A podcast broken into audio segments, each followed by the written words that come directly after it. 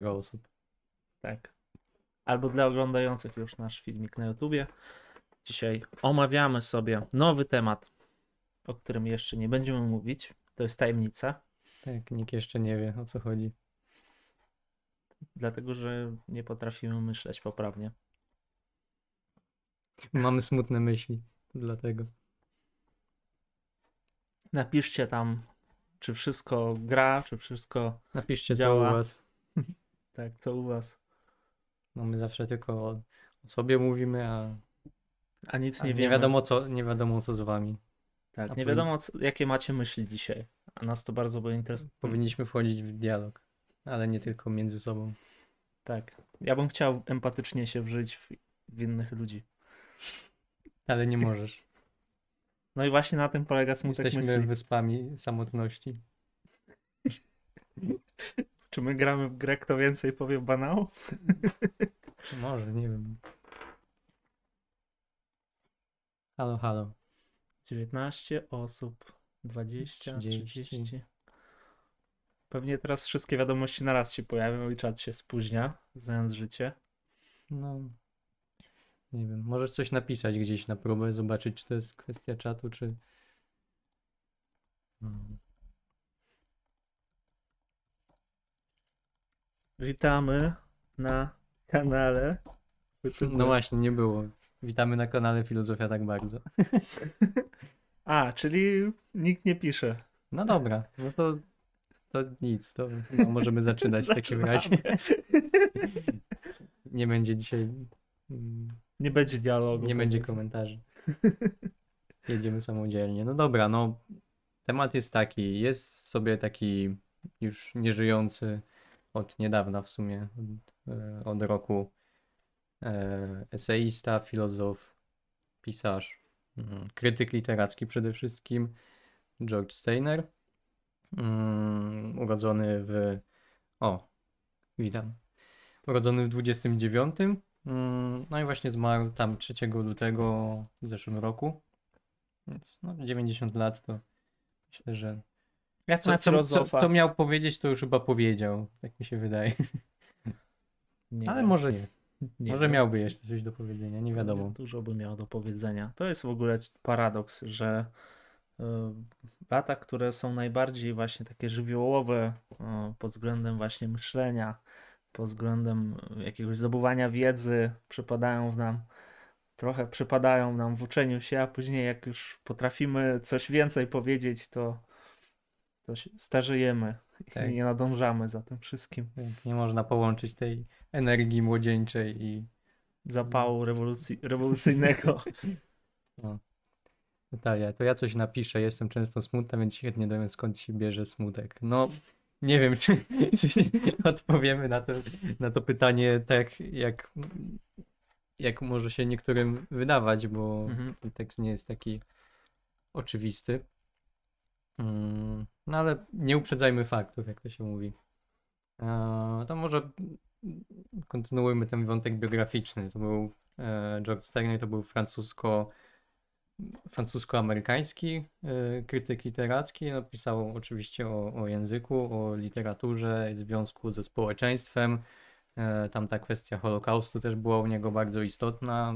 No dlaczego? No, dlatego, że no, jak może nazwisko już sugeruje pewnie, że był z rodziny żydowskiej. Jego, jego rodzice jeszcze przed jego narodzeniem mm, emigrowali z Austrii do, do Paryża. E, A później jeszcze w trakcie tam, mm, w trakcie II wojny w 1940 roku z Paryża znowu emigrowali do, do USA, do Nowego Jorku. A miesiąc później już tam ten Paryż był okupowany, więc no, Zdążyli. tak, mieli farta. Generalnie to z tej szkoły, tam gdzie uczęszczał e, Steiner, to prze, przeżył tylko, przeżył tylko on i jeszcze jedna osoba ze wszystkich jego tych współ... O, mm, wszystkich kolegów z klasy, koleżanek. to, to bardzo smutne. No, mm, no był poliglotą, od, trzy języki ojczyste w zasadzie miał angielski, francuski i niemiecki. Em, Jego matka no właśnie była taka, że e, jakby kładła na to nacisk, mówiła do niego w jednym języku jakieś zdanie, a kończyła w drugim. I on tak po prostu uczył się wszystkich trzech języków naraz. Mm, Ojciec z kolei kładł taki duży nacisk na klasyczne wychowanie. Od szóstego roku życia już y, biedny mały Steiner George musiał czytać Iliadę w oryginale po grecku. Także To ciekawe no, życie miał. tak, no i to też się oczywiście w dużej mierze odbiło później na, na jego mm, jakichś poglądach i, i tak dalej. Mm, co jeszcze? Miał, miał w ogóle, jak był mały, miał niedowład prawej ręki. Mm, a matka właśnie, ona nie lubiała takiego użalania się nad sobą i stwierdziła, że nie, nie będziesz pisać tam lewą ręką, tylko masz tą niedowładniętą prawą, masz ją wyćwiczyć i żeby była sprawna. No i faktycznie jakby on pokonał tę tą swoją niepełnosprawność i, Aha. i A, ja myślałem, że on był leworęczny najpierw. nie, Aha, jakby od dobra, początku już miał jakby jakąś tam chyba genetyczną wadę, ale no przezwyciężyli ją razem z matką. A co jeszcze? Mm, No, może tak o jego karierze no, naukowej. studiował, mm, skończył, co też może być trochę tutaj zaskakujące, biorąc pod uwagę jakby czym się zajmował.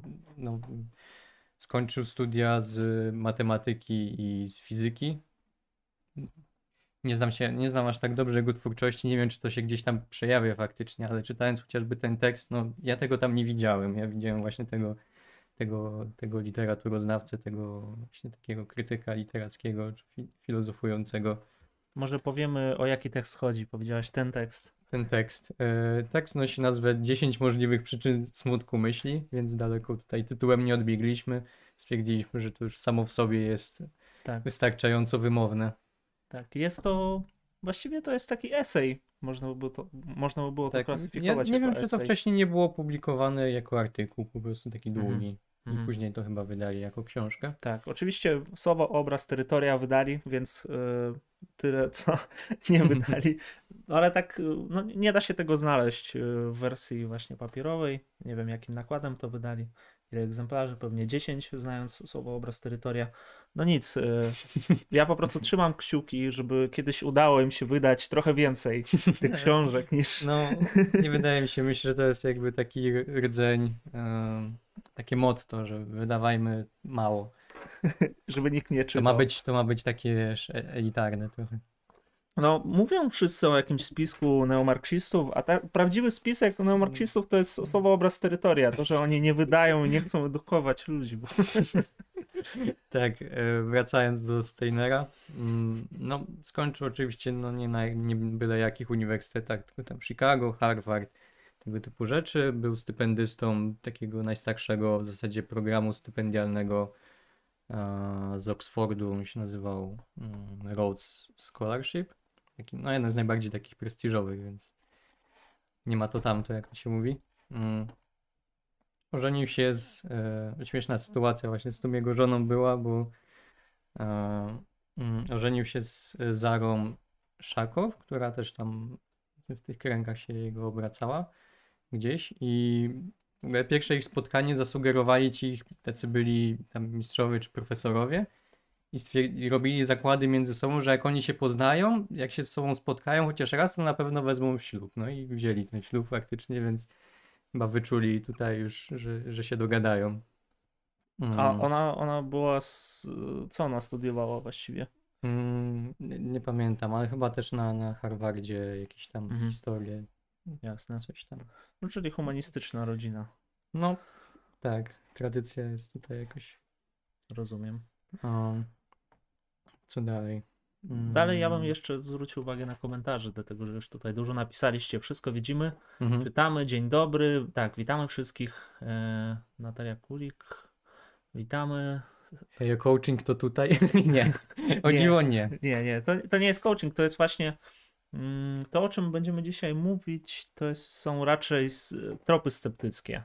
To co, e, to, co jest nazywane tropami sceptyckimi w filozofii, natomiast e, tutaj będziemy mówić o takim sceptycyzmie w myśli w ogóle. Będziemy rozważać pojęcie myślenia, myśli e, i co jest z tym związane, dlaczego myślenie jest ograniczone. Tak, no Trochę taki właśnie tu jest, kantowski właśnie motyw. Tu jest ten nacisk na tą myśl, że tu nie chodzi o smutek jako jakiś stan stricte emocjonalny. Właśnie dlatego wszędzie jest ten nacisk na tą myśl, żeby nie budzić od razu skojarzeń, nie wiem, z depresją, czy, czy, czy jakimiś e, stanami właśnie bardziej neurofizjologicznymi, czy, czy, czy, czy emocjonalnymi. Karol M. na środku Karol produkcji. Dziękujemy, 5 Karol. złotych Dziękujemy. na środki Karol produkcji. Wojtyła? Tak, Wojtyła. A. M. Przewrócone. Tak. Dobrze. Mm.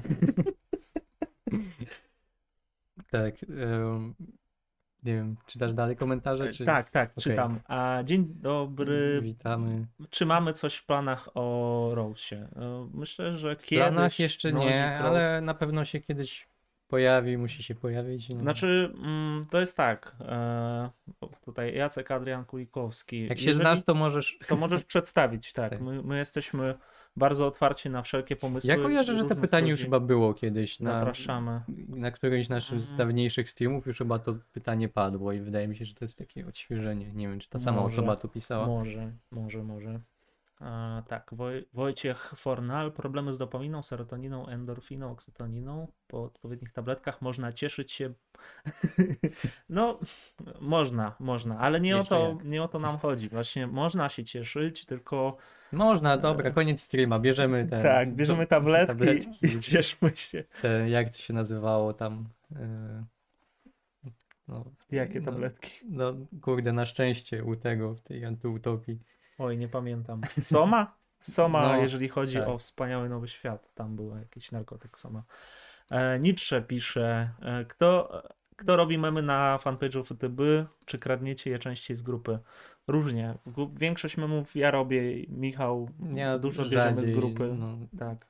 to jest uspołecznianie, a nie kradnięcie z grupy, bo grupa jest z nami jakoś Tak. powiązana, więc Grupa powstała po to, żeby, żeby inni ludzie mogli robić memy w zasadzie, bo my jesteśmy już wyczerpani z tych pomysłów oryginalnych i niestety nie zawsze, nie zawsze nam się udaje coś, coś fajnego wymyślić, szczególnie, że teraz dużo czasu idzie na streamy i tutaj więcej jakby staramy się zajmować się i poświęcać się temu streamowaniu, tam organizowaniu różnych spotkań. mhm. E, tak.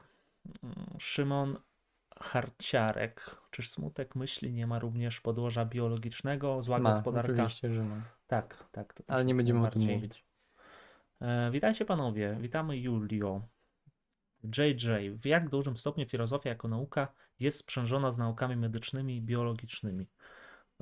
Nie wiem, czy nauki uznają tutaj filozofię, natomiast Raczej filozofia uznaje nauki i to, to w dużym stopniu jest sprzężona, szczególnie, że o, no, zależy dla niektórych, to jest, dla niektórych to jest relacja pasożytnicza, że filozofowie pasożytują na, na, na tych naukach, biorą sobie co im się tam podoba. Czasami tak jest, czasami to jest na wyrost. W drugą stronę, no, nauki też często nie uznają jakiegoś tam właśnie tej potrzeby filozofii, czy dziedzictwa też tego filozoficznego. No ale to jest inny temat. Tak. Dobra. E, E, Michał, ja myślę, no. że możemy jakoś skrócić tą biografię. No, ja tu nie mam dużo, Aha. jakby to są takie, Dobrze. takie smaczki może bardziej. No, no jakby pracował, miał tą profesurę w Cambridge, znaczy nie miał profesury w Cambridge, ale wykładał tam długo. Nie chcieli go jakoś tam na stałe, na stałe zatrudnić, bo no jakiś tam był problem, bo on właśnie dużo nawiązywał do tego Holokaustu y, i tak dalej. Dla niego to było ważne przez to, że on też się czuł jak taki uciekinier, że musiał ciągle, ciągle uciekać i to się odbiło jakoś na jego życiu. A tam, tam jakby w Anglii to nie grało jakiejś takiej dużej roli. Oni mieli te swoje mity takie, które sobie opowiadali i to, co on tam gadał, e, to nie było jakoś dla nich zbyt pociągające. Mm, No a nie chciał się tam do... Mógł się przeprowadzić do USA i tam pracować, ale nie chciał. Jego ojciec stwierdził, że, że wtedy to by, była, to by było jakieś takie zwycięstwo Hitlera, bo, bo Hit- Hitler stwierdził, że on po prostu e, że nikt noszący ich imię nie pozostanie w, w Europie. No i Czy to była jakaś się- arystokratyczna rodzina? Czy... Nie, ale no to jest raczej takie dość, wydaje mi się, popularne nazwisko. Mhm. A może to też bardziej ogólnie chodziło, a nie tylko o nich stricte. No ale że nikt nie, no, że jednak musiał w tej Europie jakoś tam zostać. Że nie, nie chciał się zmierzyć z tą taką pogardą ze strony ojca. No ale później mm, został zatrudniony już na stałe w, na Uniwersytecie w Genewie jako profesor tam li, mm, literatury angielskiej, komparatystyki. Mm, Uczył tam przez 20 lat, w czterech językach uczył. Nie wiem, czy jednocześnie, czy, czy osobno różne zajęcia prowadził. Nie dotarłem do tego, ale biorąc pod uwagę, jak, jak relacje w rodzinie wyglądały, to mógł mówić we wszystkich naraz. Ale to nie wiem, kto by za, kto by, erudyta. nie wiem, kto by za tym nadążał. Mm, Pisał tam do różnych e, gazet też znanych, Guardian, New Yorker, ponad 200 różnych tam recenzji, artykułów opublikował. Mm. Zapytany, czy, czy jest, czy w ogóle przeczytał za dziecka coś takiego, nie wiem, trywialnego, bo właśnie go tak cisnęli od małego. I właśnie zapytany, czy przeczytał coś takiego bardziej banalnego, odpowiedział, że Moby Dicka. To jest jego chyba naj, najbardziej taka trywialna książka, jaką przeczytał. Mm, Dziwne pytanie w ogóle, No. dziwna odpowiedź, okej. No, jakby wychodzi na to, że nie czytał nigdy, nie wiem, Kubusia Puchatka na przykład. Aha. A, że tak Że nie- stracił dzieciństwo, czy coś takiego, no nie, No, nie wiem. znaczy on tak żartobliwie się o tym wypowiadał. Nie sądzę, żeby czuł jakieś, jakąś stratę z tego powodu. Mm, No i generalnie uważa się, że on jakoś tam przekształcił, czy, czy wpłynął na takie nowe rozumienie roli krytyka w ogóle. Dużo się opowiada za jakąś taką mm, generalizacją zamiast tej specjalizacji. I, i, no i gdzieś tam nalegał, że, że bycie takim literatem czy, czy krytykiem literackim, żeby ono obejmowało zarówno sztukę, ale też nauki ścisłe. Także to, to, jest, to jest faktycznie jakieś takie nowum, wydaje mi się, w tym. Z takich ciekawostek jeszcze to miał e, pozytywny stosunek do e, burdeli, czy może domów publicznych. Mhm. E, Jest taka autobiografia, nie pamiętam jak, teraz jak ona się nazywa, ale opowiadał w niej, że miał takiego współlokatora, Alfiego, którego mm, coś takiego, że moje dziewictwo raziło Alfiego. Uznawał to za coś ostentacyjnego i niejasno zepsutego w dziewiętnastolatku.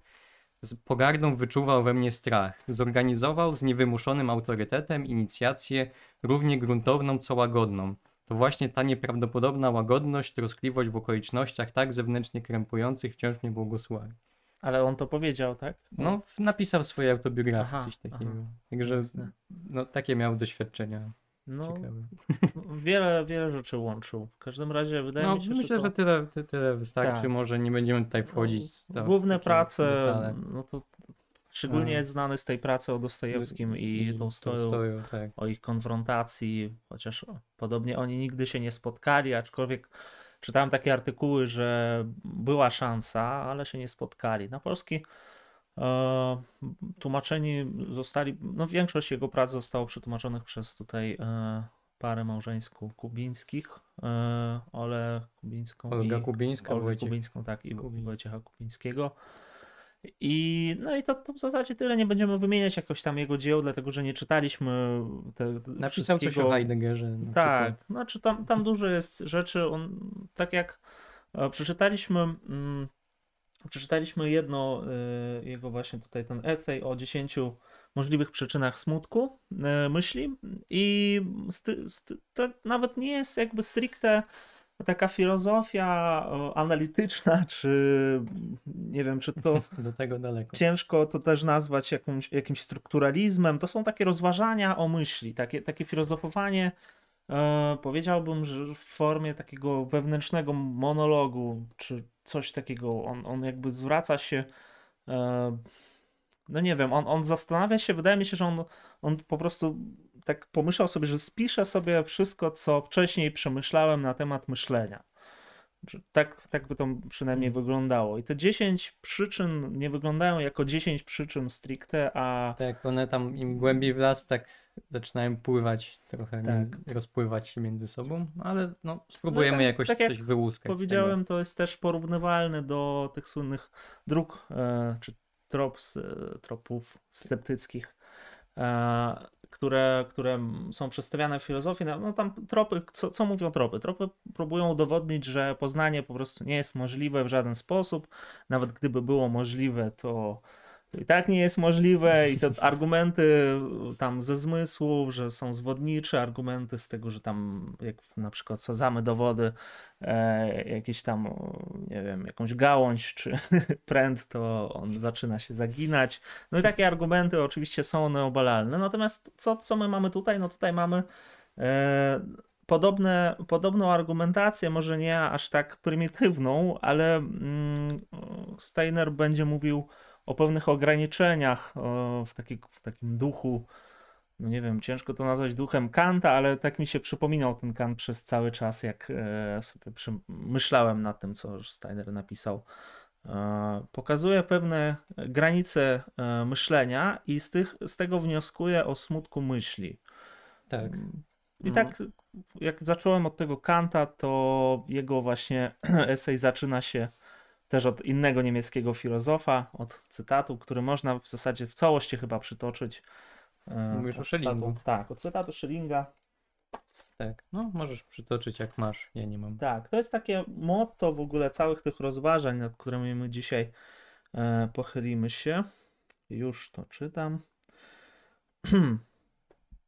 tak. Jest to smutek towarzyszący wszelkiemu skończonemu życiu, który nigdy nie urzeczywistnia, lecz tylko służy wiecznej radości triumfu.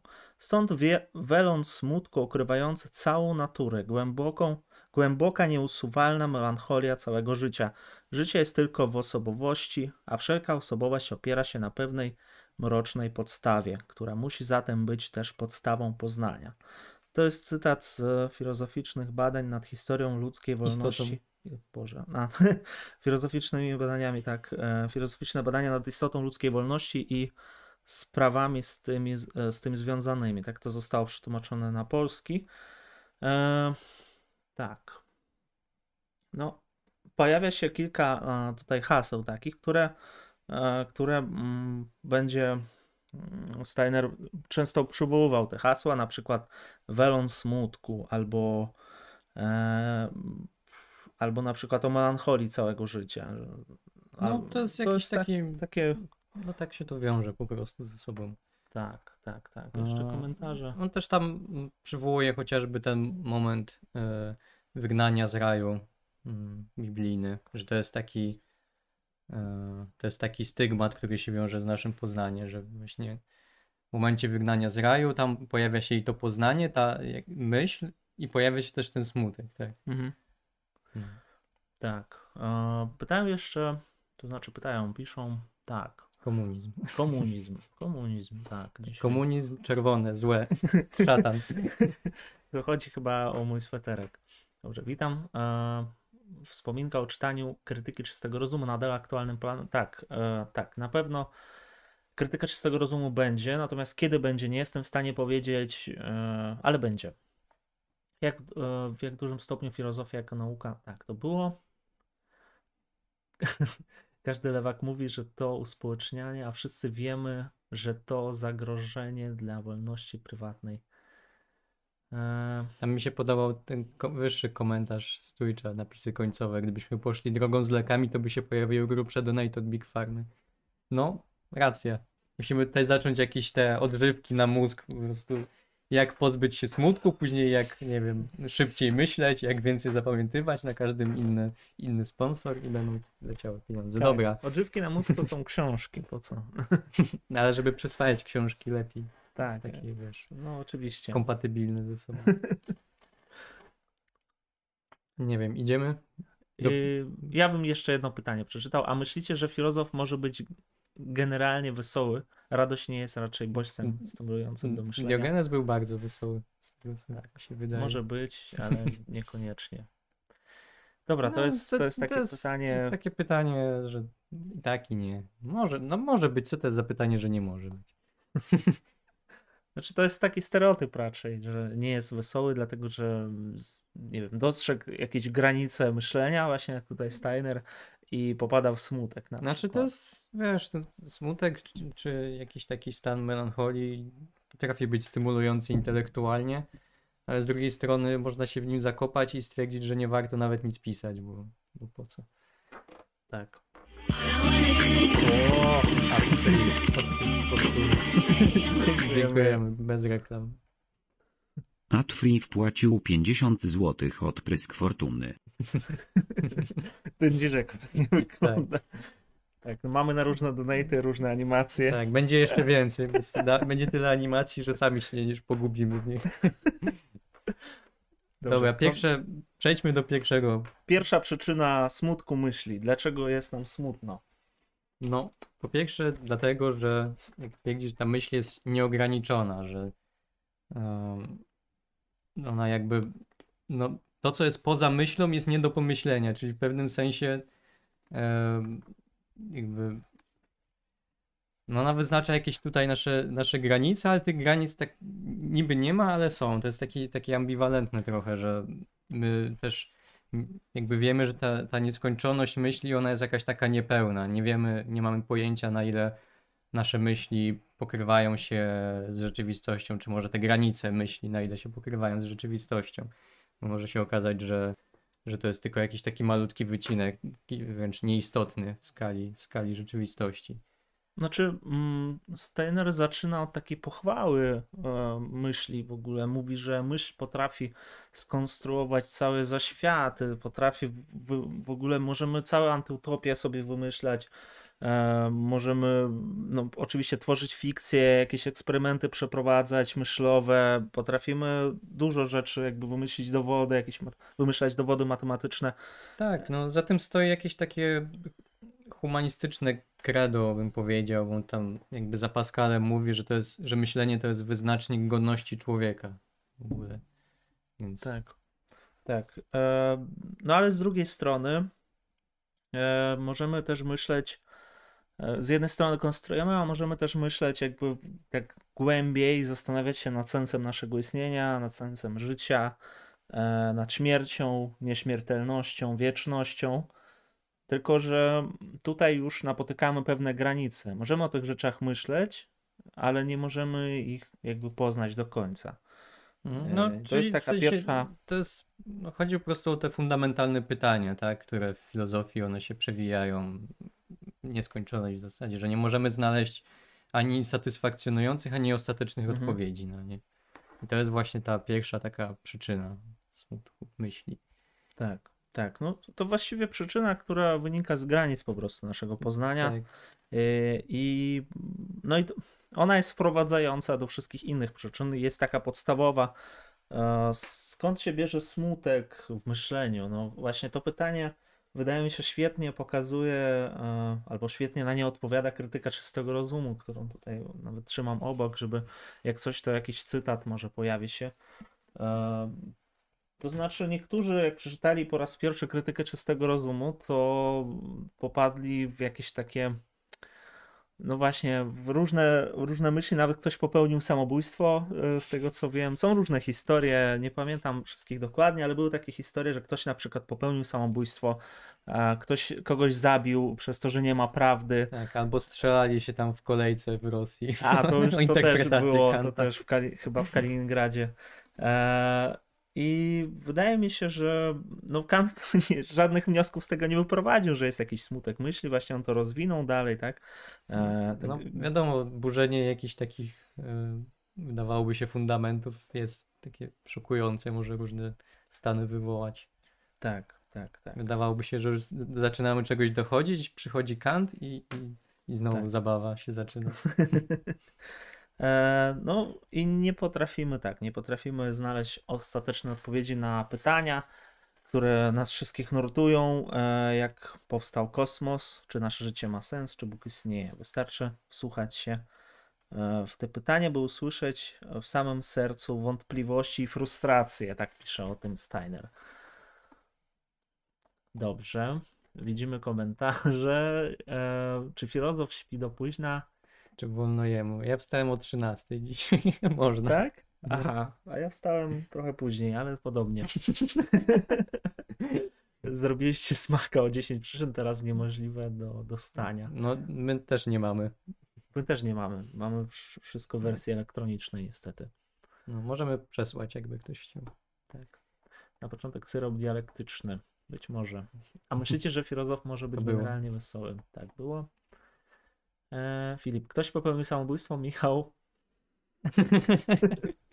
No, znaczy, jak generalnie, może sam fakt samobójstwa nie jest oczywiście śmieszny, ale te powody to jest, to mi się kojarzy z tą śmiercią na tysiąc sposobów. Mhm. Ludzie z jakichś absurdalnych powodów umierają.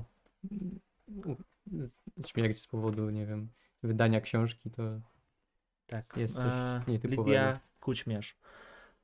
Na filozoficzne pytania egzystencjalne nie ma odpowiedzi, ale na szczęście nie musimy ich mieć. Chyba, że powi- pomy- pomyślimy, e, chciałbym wiedzieć, a nigdy nie będę wiedzieć. Czyli występuje syndrom króla. Zarówno radość, jak i smutek ma swoje korzenie w interpretacji faktów. No, a jednak dajemy jakieś odpowiedzi na te fundamentalne pytania o naszą egzystencję. Dajemy też pytania o Boga. E, To, że nie są one satysfakcjonujące, to jest inna sprawa.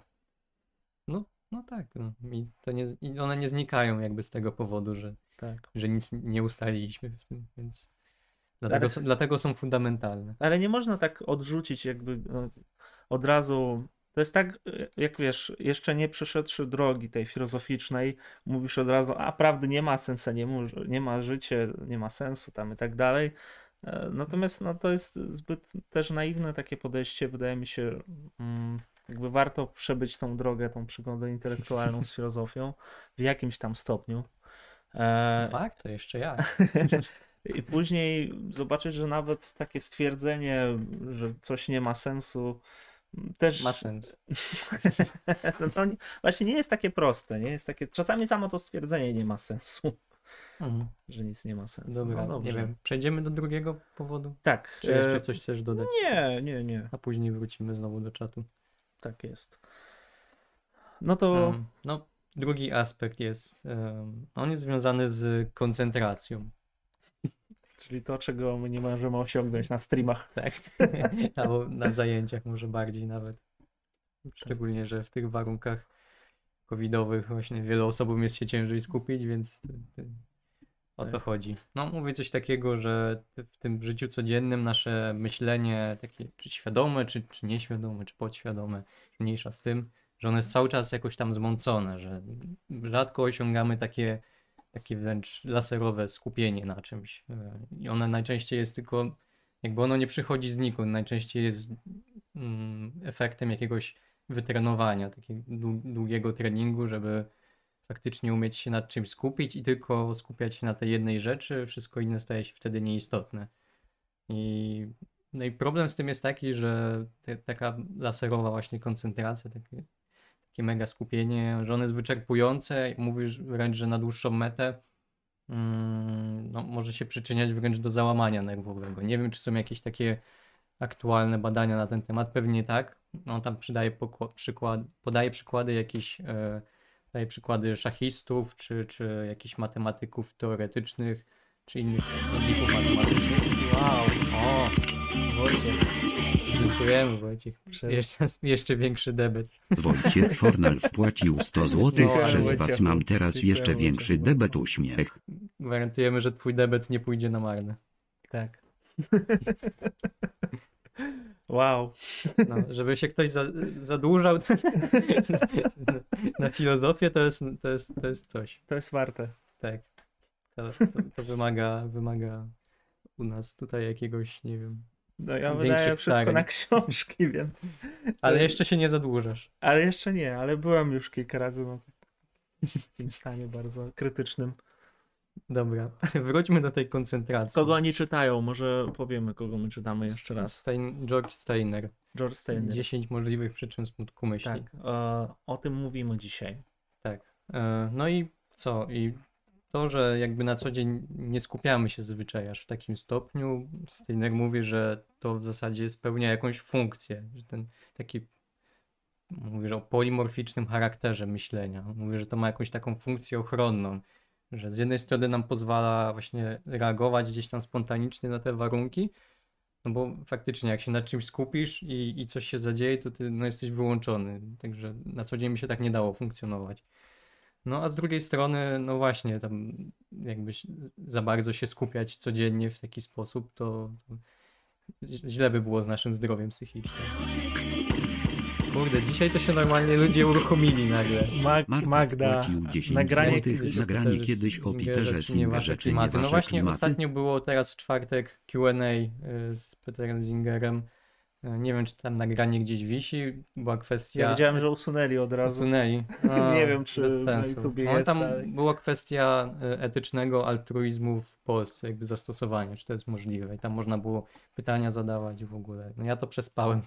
W większości obudziłem się na Aha. sam koniec, niestety. Ja wyłączyłem i wyłączyłem, dlatego że miałem inne rzeczy do zrobienia. No ale cóż. No, pewnie kiedyś coś zrobimy też. E, Na razie też nie ma planów. Był taki pomysł, żeby zrobić yy, właśnie tą, no nie wiem, argumentację o aborcji, ale to jest taki temat już przegadany o aborcji. Mm, W sensie, Nie wiem, czy...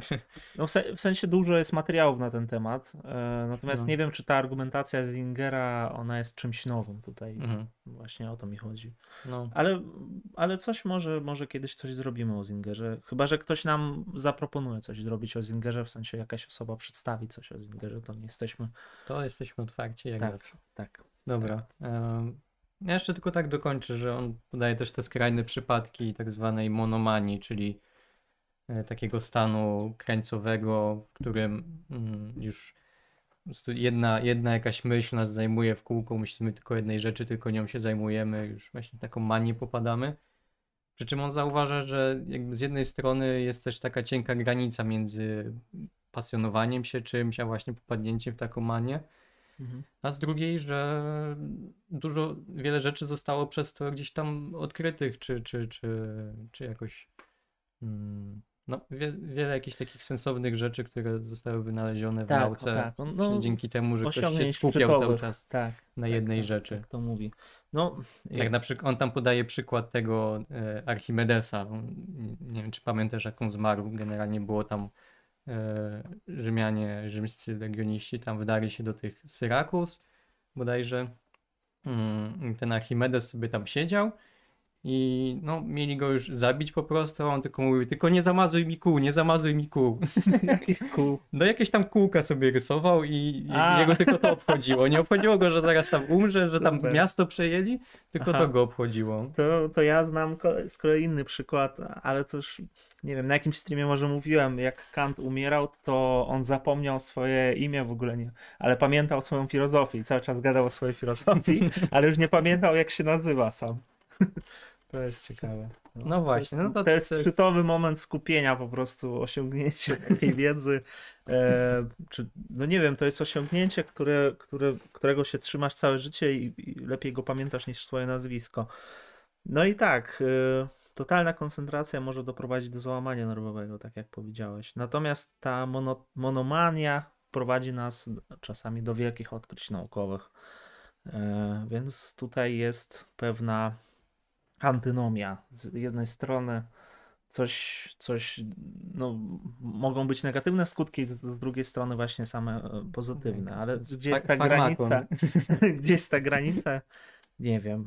E, z tego powodu pojawia się nieusuwalna ma- melancholia, mówi Steiner, tak? Tak. Dobra, no to jak to skończyliśmy drugi powód, zajrzyjmy do komentarzy, Tak, będziemy tak sobie przechodzić płynnie.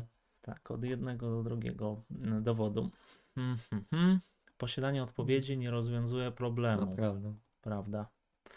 Lidia Kućmierz dajemy, ale one nie są takimi odpowiedziami jak w naukach ścisłych. Oczywiście, że nie i ciężko, żeby były. Znaczy, jakby fizycy starają się jakoś tam odpowiedzieć na, nie wiem, począ- początek istnienia, czy, czy w ogóle istnienia Ale to jest filozofowanie już w zasadzie. Ta granica, Tak. ona jest właśnie, teoria strun przecież też no, jest taką spekulacją w zasadzie. No tak, już tutaj się te granice zacierają między nauką ścisłą a Tak, tak. Natomiast no, wnioskowanie z nauki o jakichś rzeczach etycznych jest już dość skomplikowane. E, No. Czy wyprowadzanie mm, jakichś tam, nie wiem, praw zachowania, imperatywów tam i tak dalej, to jest zawsze niebezpieczne. E, tak, czy FTB zabierze głos w sprawach politycznych, na przykład filozoficzne podstawy podatku Bykowego. bykowego?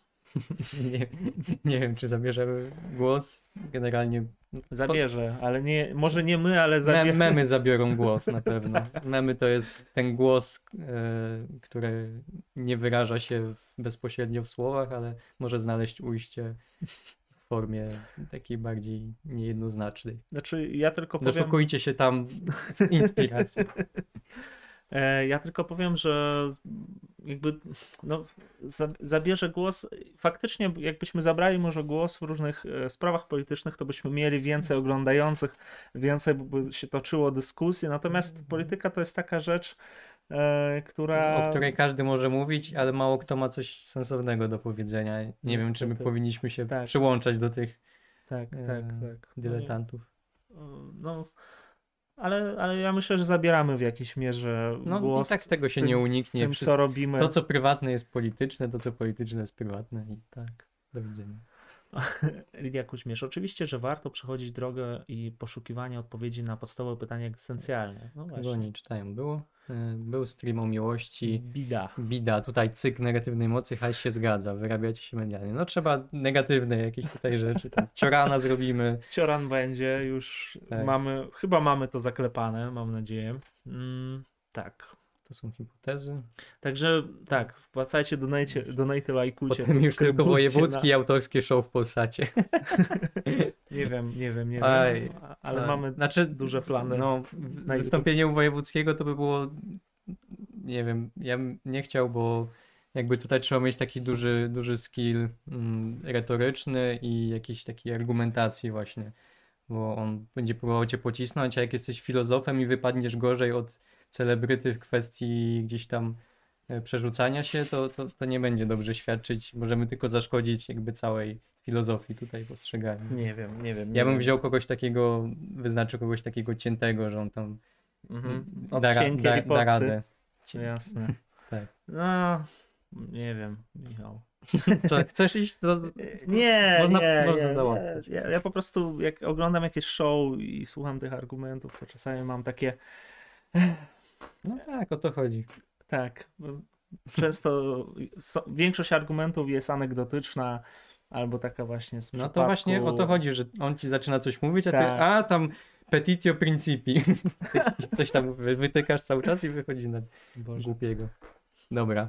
E, masz coś jeszcze do dodania? Nie, chyba. Nie, nie mam. Trzecie. E, trzecia przyczyna Jedziemy. smutku myśli. Mm. Może, może ja zacznę. No zacznij.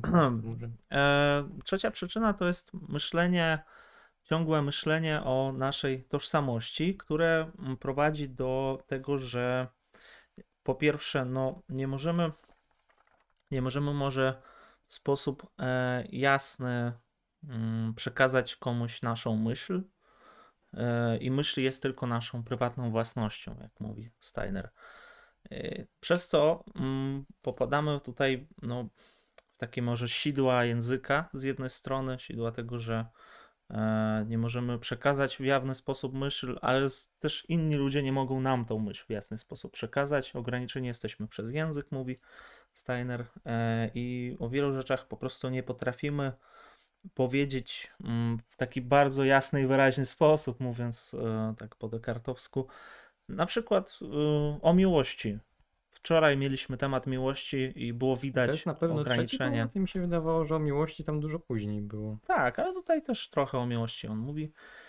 Eee, Tak jak ja odczytałem ten trzeci punkt, mhm, On jest bardziej o tym, że jakby te myśli nasze są właśnie z jednej strony takie radykalnie prywatne, że nikt nie jest w stanie nas przeniknąć, to nikt nie jest w stanie do nich do, dotrzeć, a z drugiej strony one są radykalnie powszechne, że większość myśli już została wielokrotnie pomyślana, że one są takie banalne, wyświechtane, tak. często są jakieś tam schematyczne, powtarzalne i tak dalej, a szczególnie jak Do to tego- mówi, nawiązuje do, właśnie do tej doby mass mediów, że one też jakoś tutaj przyczyniają się do tego wszystkiego, że myślimy w podobny sposób. No i że to wszystko też jest właśnie konsekwencją w ogóle języka.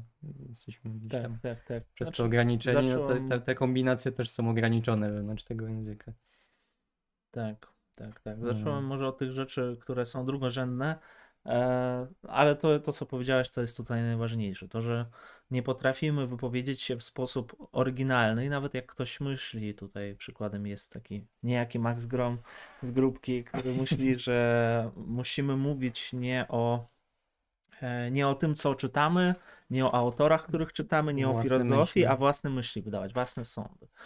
No komuś może się wydawać, że wydaje własne sądy, ale to można tylko no, trochę Tak. współczuć, dlatego że no, nie da się powiedzieć jakby bardzo jakiejś myśli, która jest poza, poza tym, co już mamy tutaj jako taką ogólnoludzką wiedzę, która zawiera się w książkach, poza tym, co, co zdobyliśmy, nauczyliśmy się gdzieś w szkole, tam edukację uni- na uniwersytecie, czytaliśmy z książek, więc jesteśmy takimi zrabkami I tutaj Rorty ma chyba rację, jak mówi, że jesteśmy całkowicie bytami przygodnymi e, i ta przygodność osiąga jakieś niesamowite rozmiary w naszym myśleniu. To znaczy, my zbieramy różne jakieś informacje i traktujemy je jako swoje, przywiązujemy się do nich, utożsamiamy się z nimi mocno i dlatego zacząłem od tej tożsamości. E, I przez to jesteśmy ograniczeni w swojej erudycji. Szczególnie tak e, w dobie mass media i tego spamu, e, tego co się dzieje w internecie, powtarzanie, ciągłe replikowanie już cudzych myśli. E, No i właśnie w teorii elit tak, ktoś coś wypowiada, ktoś, ktoś tam ubiera się jakoś, naśladujemy to Mhm. na przykład. Tak, no zresztą on też przytacza tutaj Einsteina, który twierdził, że w całym życiu przydarzyły mu się może jakieś dwie oryginalne idee czy, czy myśli. E, I że tak naprawdę jakimś, jakieś nowum tutaj najczęściej stanowi nie sama ta zawartość, tylko bardziej forma werbalna, sposób w jaki została ta myśl wyrażona, że częściej to jest w jakiś sposób nowe, a nie to, że, a nie to, że jakby to już zazwyczaj się gdzieś tam pojawiało w jakimś stopniu wcześniej.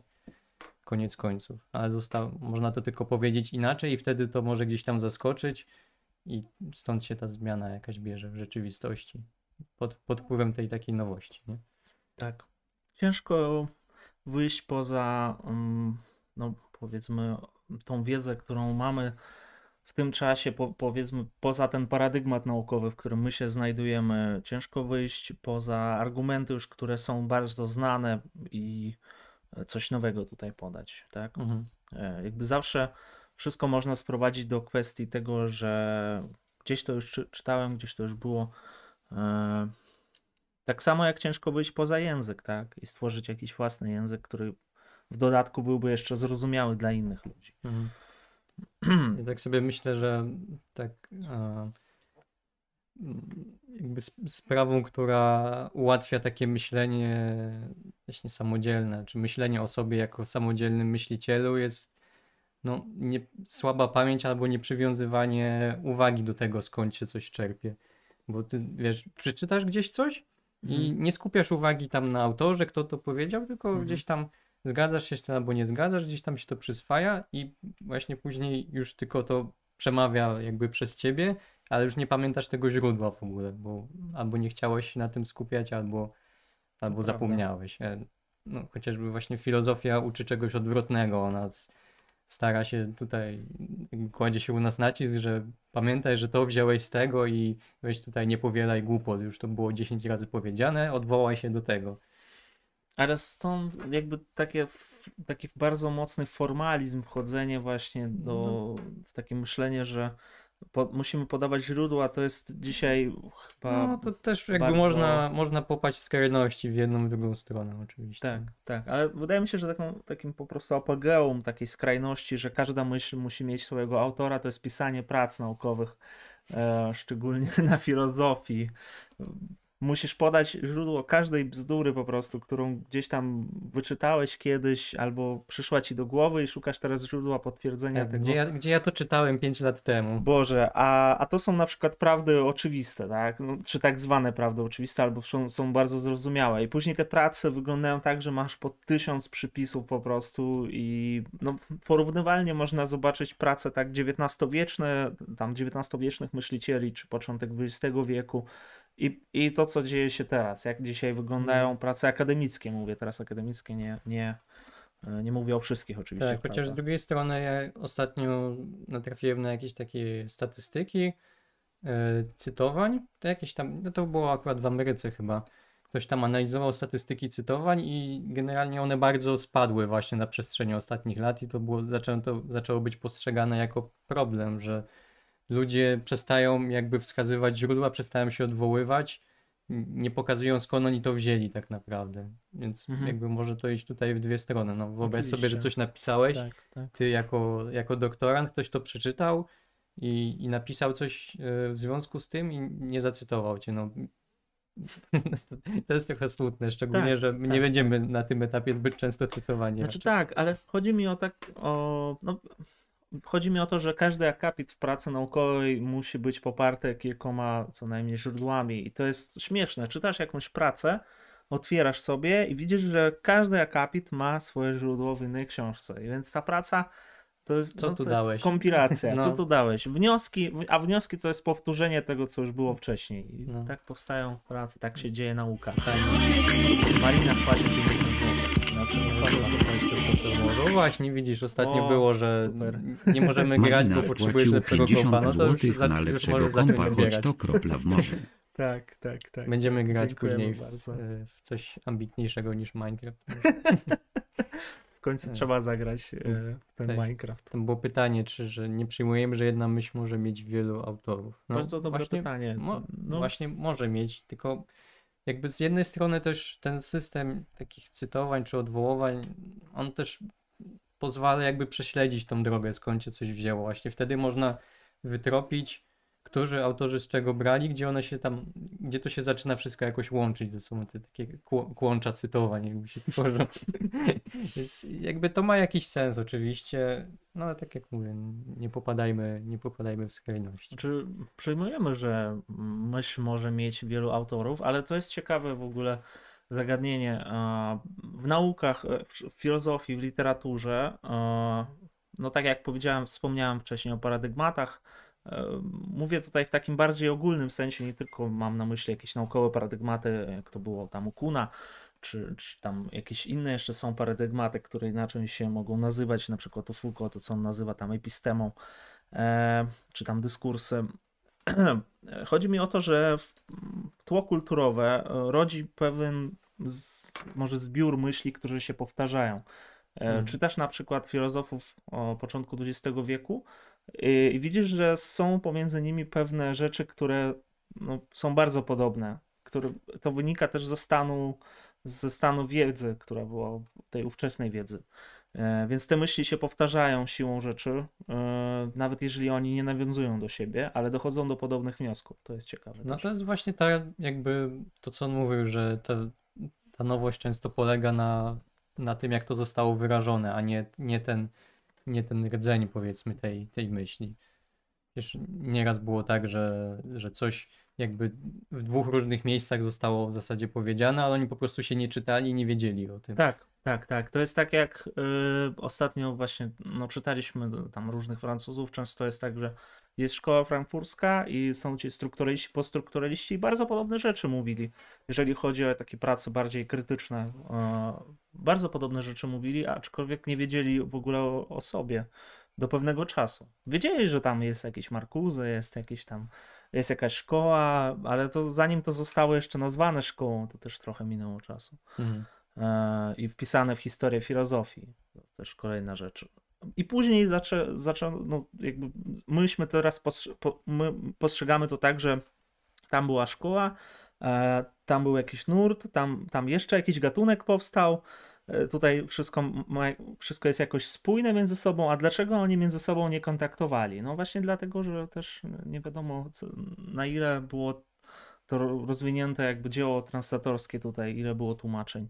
Czy oni w ogóle wi- wiedzieli o sobie, czy nadawali sobie jakąś taką ważność No. filozoficzną?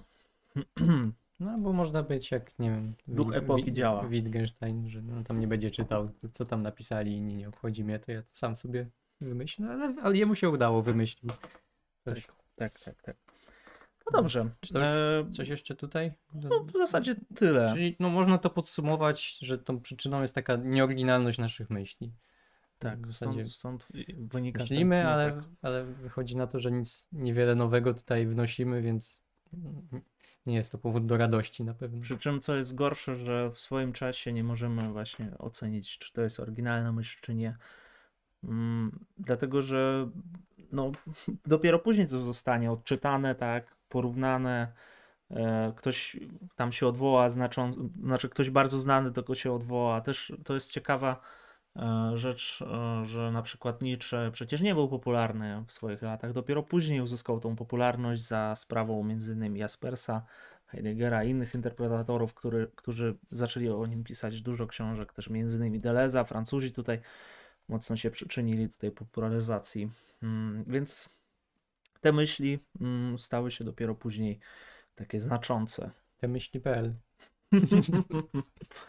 Dobrze. Co tam Pytania. było? Nie mamy jakoś dużo pytań. Mm, proponuję cykl coachingowy Filozofia na pełnej. Nie Mm. wiem, kto by się tu podjął takiego zadania. Chcesz? Nie.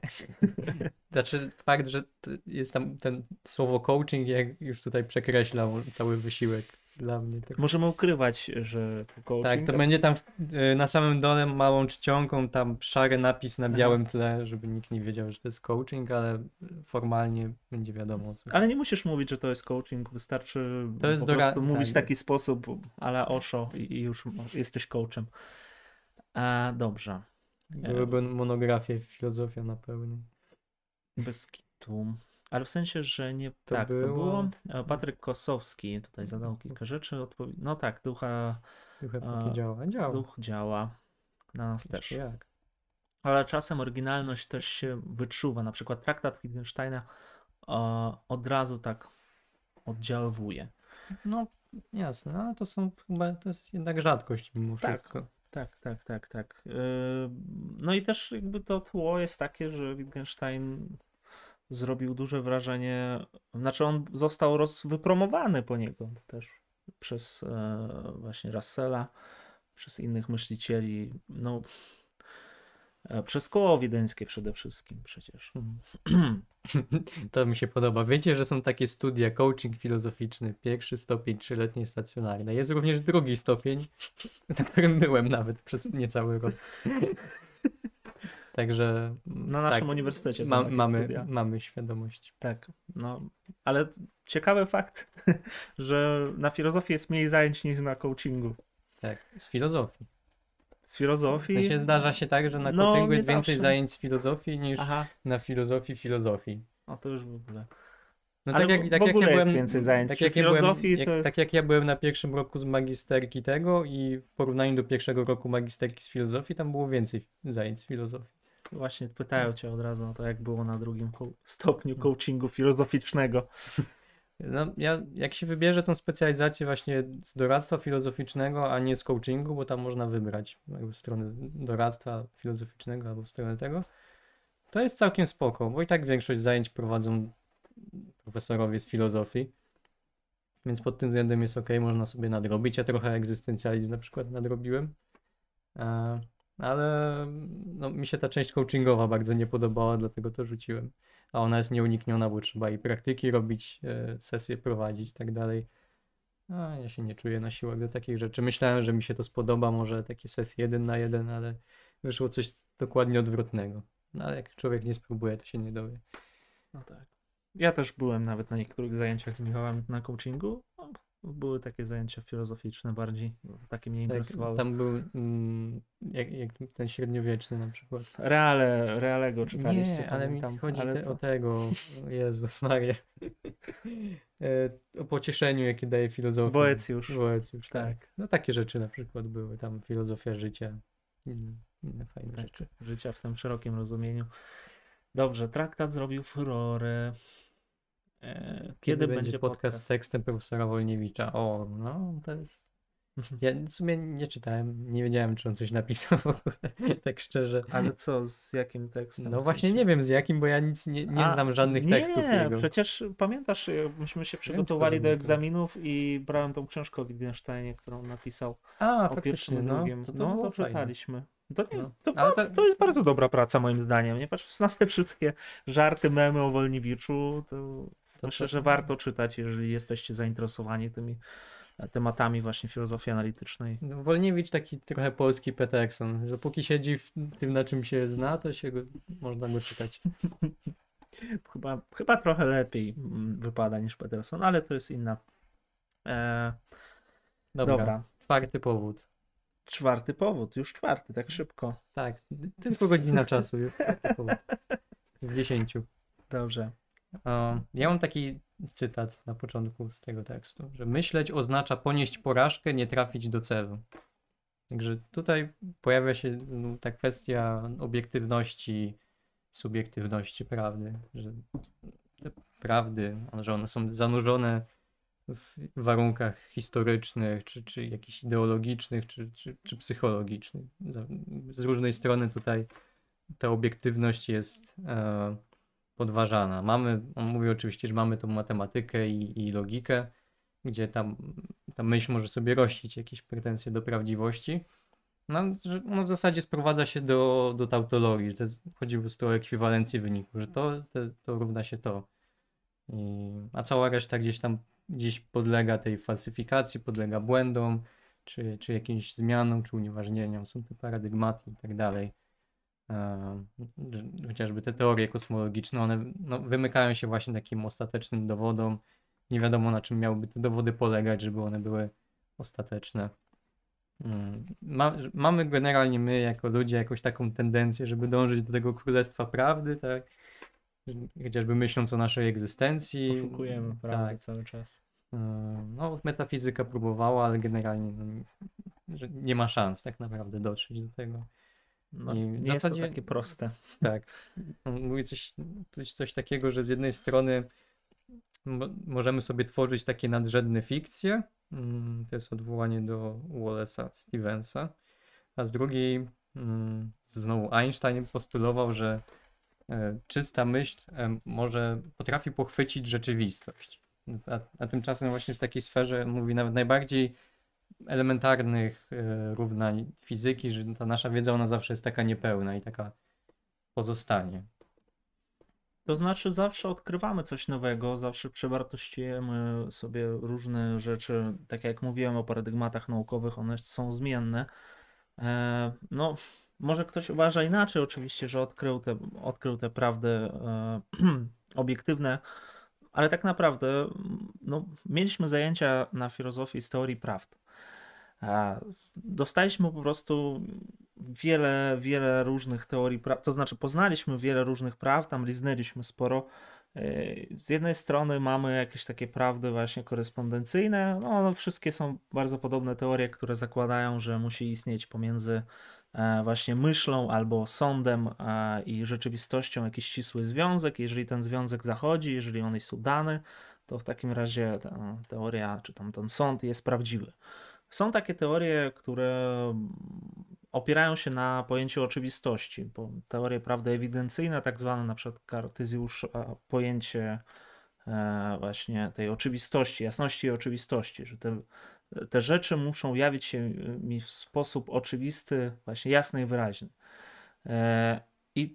To są takie, jest takie kryterium prawdy, też chyba jest stosowane w fenomenologii, o, też z tego co ja właśnie pisałem pra pracę o, o rosyjskim intuicjonizmie, to ta- tam też jest ten kryterium prawdy właśnie ewidencyjne, czyli jak mi się jawi w sposób jasny i wyraźny, e, to musi być prawda. E, no, z tym kryterium jest taki problem, że teraz nikt e, raczej nie patrzy tak na teorię prawdy, raczej skupiamy się na tym, e, na tej intersubiektywności. E, To, że to, to mi się zgadza e, z, tam z rzeczywistością, to nie jest ważne. Ważne, żeby wszyscy tak samo mogli e, odbierać twierdzenie, żeby, on, żeby ten eksperyment był powtarzalny. Mniej więcej coś takiego mm, obejmuje też filozofię. Żeby to było zrozumiałe, żeby każdy mógł, każdy mógł to zrozumieć. E, I wtedy, wtedy może być to prawdą. I to już tak trochę zalatuje jakiś tak, jakimś takim konstruktywizmem, Mhm. no, No tak. tylko trochę. I z tych wszystkich rzeczy jeszcze mamy jakieś skrajne teorie prawdy metafizyczne, teorie prawdy, tak, mamy e, Arys... nie, Arystoteles może nie, ale Platon tutaj jest najbardziej takim przykładem e, oczywistym. On mówi o jakiejś prawdzie z, z tej z wielkiej P, prawda, która mm, jest powiązana jakoś tam z dobrem i pięknem. E, Przy czym ta prawda należy do innego, tak, do innej jakiejś sfery rzeczywistości, e, do świata idei. E, I tam już pojawiają się różne spekulacje, czy ta prawda jest powiązana ze światem idei, w jaki sposób ona jest powiązana. e, czy to dobro, e, czy to prawda, jaka jest różnica pomiędzy nimi i tak dalej. I no, jeszcze są teorie prawdy. Boże, jest ich trochę więcej niż wymieniłem. Jeszcze są jakieś buddyjskie, tam No. o nirwanie, jeszcze, e, jeszcze, jeszcze, jeszcze jest tych trochę. Natomiast, e, no i są te matematyczne, o których powiedziałeś, że są one tautologiami czy logiczne. E, no i on w zasadzie Steiner mówi, że dążymy do tego królestwa, tak, absolutnej prawdy, ale nie możemy go osiągnąć. E, Nie możemy go w taki jasny sposób wszyscy, żebyśmy osiągnęli tą prawdę. No, nie, nie da się tego zrobić. E, Są jakieś takie interpretacje, chyba najbardziej takie znane i przyjmowane w naukach falibilistyczne, że dążymy do tej prawdy, zmierzamy po niej. To już jest twoja bardziej działka. Ty możesz dwa słowa na ten temat powiedzieć. O, o, o czym mówię? O falibilizmie. A, no. Ja nie wiem, o co ty mnie teraz pytasz. E, chodzi mi o, o, o to, że o to założenie falibilistyczne w naukach. No, zmierzamy. no chodzi tylko, tylko o tyle, że jakby. Gdzie jest ta prawda? Może tak. No ta prawda, ona jest w zasadzie, no też jest tutaj jakoś nieosiągalna, ale mimo wszystko te- ma taki ambiwalentny trochę status, bo trochę ją trzeba zakładać, żeby w jakąś stronę gdzieś tam dążyć, tak, wyznaczać jakiś taki horyzont. Z drugiej ona jest cały czas jakby to, to, co ustalamy, cały czas trzeba poddawać tej krytyce wątpliwości, cały czas trzeba mieć takiej gotowości do, do odrzucenia, e, do odrzucenia jakichś swoich poglądów, nie przywiązywać się do nich, e, do własnych teorii. Mm, No, to jest w sumie najważniejsze. Jest taki zmysł, zmysł, moc, zmysł krytyczny mm, za tym stoi, sceptyczny też, ale w takim rozumieniu, że właśnie nie że, nie, że nic się nie da ustalić, tylko że można coś ustalić, ale nie można mieć co do tego pewności. Mhm. E, No i mamy też skrajne przypadki Firebenda, który w ogóle o, mówi to słynne swoje hasło, wszystko ujdzie, Tak. e, z którego No. wynika w ogóle, że w naukach może panować, czy że nauki są sobie e, sprzeczne, że nie da się ich połączyć w jakąś jedną teorię, przy czym jedne mogą sprawdzać się, inne mogą nie działać, w sensie jeżeli chodzi o teorię. E, I z tego wszystkiego on jakby zrównuje różne rzeczy. Tu się pojawia Mm. ten, ten postmodernizm. Chociaż on mówi, że nie jest relatywistą, ale to już jest No, na inny stream ciekawe. temat. Jak, jak to wszystko połączyć, żeby jeszcze zarzut relatywizmu ci nie postawili. Tak. E, no tak. I z No. tego wszystkiego tkwimy w dwóch skrajnościach, mówi Steiner. E, z jednej strony mm, jest właśnie to, że my nie możemy dostrzec tej prawdy jakiejś autonomicznej, niezależnej od nas. E, I jesteśmy, no właśnie nie wiem, czy ty zapisałeś ten, ten, ten taki cytat, którym on kończy właśnie rozważania. Fundamentalna antynomia między roszczeniami języka a do autonomii. Boże. Tak ja napisałeś, że nie wiem. że Znaczy, ja, ja bym może jeszcze powiedział, bo tam nie da w się tym tego cytacie pojawiła się kwestia języka właśnie, Tak. tu jest ten problem odzwierciedlania rzeczywistości, że jakby im bardziej próbujemy jakoś te, te myśli jakoś tam napierają, im bardziej próbujemy coś, coś wyrazić, tym ten język jakby większy opór stawia, tutaj coraz trudniej jest to, to wyja- Mhm. mm, powiedzieć, bo on ze swojej natury jest niejednoznaczny, ambiwalentny i wszelkie jakieś takie próby em, naukowe w tej kwestii też no, Znaczy język też wychodzi. robi swoją sprawę, po prostu nas ogranicza. e, Znaczy i tak, ale z drugiej strony jakby jest ta różnica. Prawda jest w języku, to jest problem właśnie tutaj. Jest jeszcze cała kwestia tych, tych jakichś fikcji, spekulacji, właśnie tych konstruktów, czy, czy jakichś myślenia o przyszłości.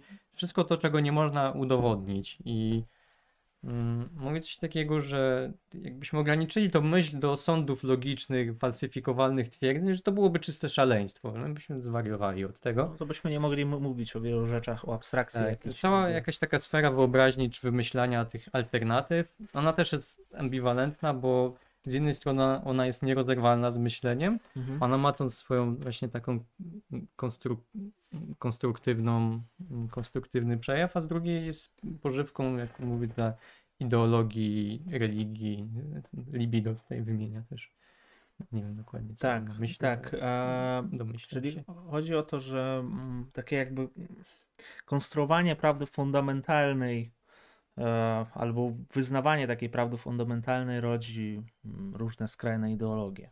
Tak, no prościej i mówiąc. tak, i że my przez ten język, ten język próbują jakoś zapanować nad tą myślą, a z drugiej strony on też cały czas sam mąci w tym, w tym, w tej myśli, a, ale z kolei to jest też jakiś twórczy element, no a jakieś takie próby oczyszczenia są bardzo rzadkie i w zasadzie e, to jest właśnie ta czysta myśl e, Einsteina, że one są, jakby zdarza się coś takiego, ale no ale to jest właśnie taka rzadkość i, i przysługuje tylko w jakichś wyjątkowych wypadkach, czy, czy właśnie w tej logice, czy matematyce i nic na razie nie A wymyśliliśmy. co jest najgorsze, to jest jeszcze kwestia oceniania tego wszystkiego. Czy no mamy Einsteina, tak, ale gdybyśmy założyli, że tutaj Einstein nie trafiłby, nie przemówił do wszystkich e, i to zostałby zapomniany, to by było też śmieszne, bo my nie wiemy tak naprawdę, ile myśli e, straciliśmy, cennych myśli dla nas, czy wartościowych myśli.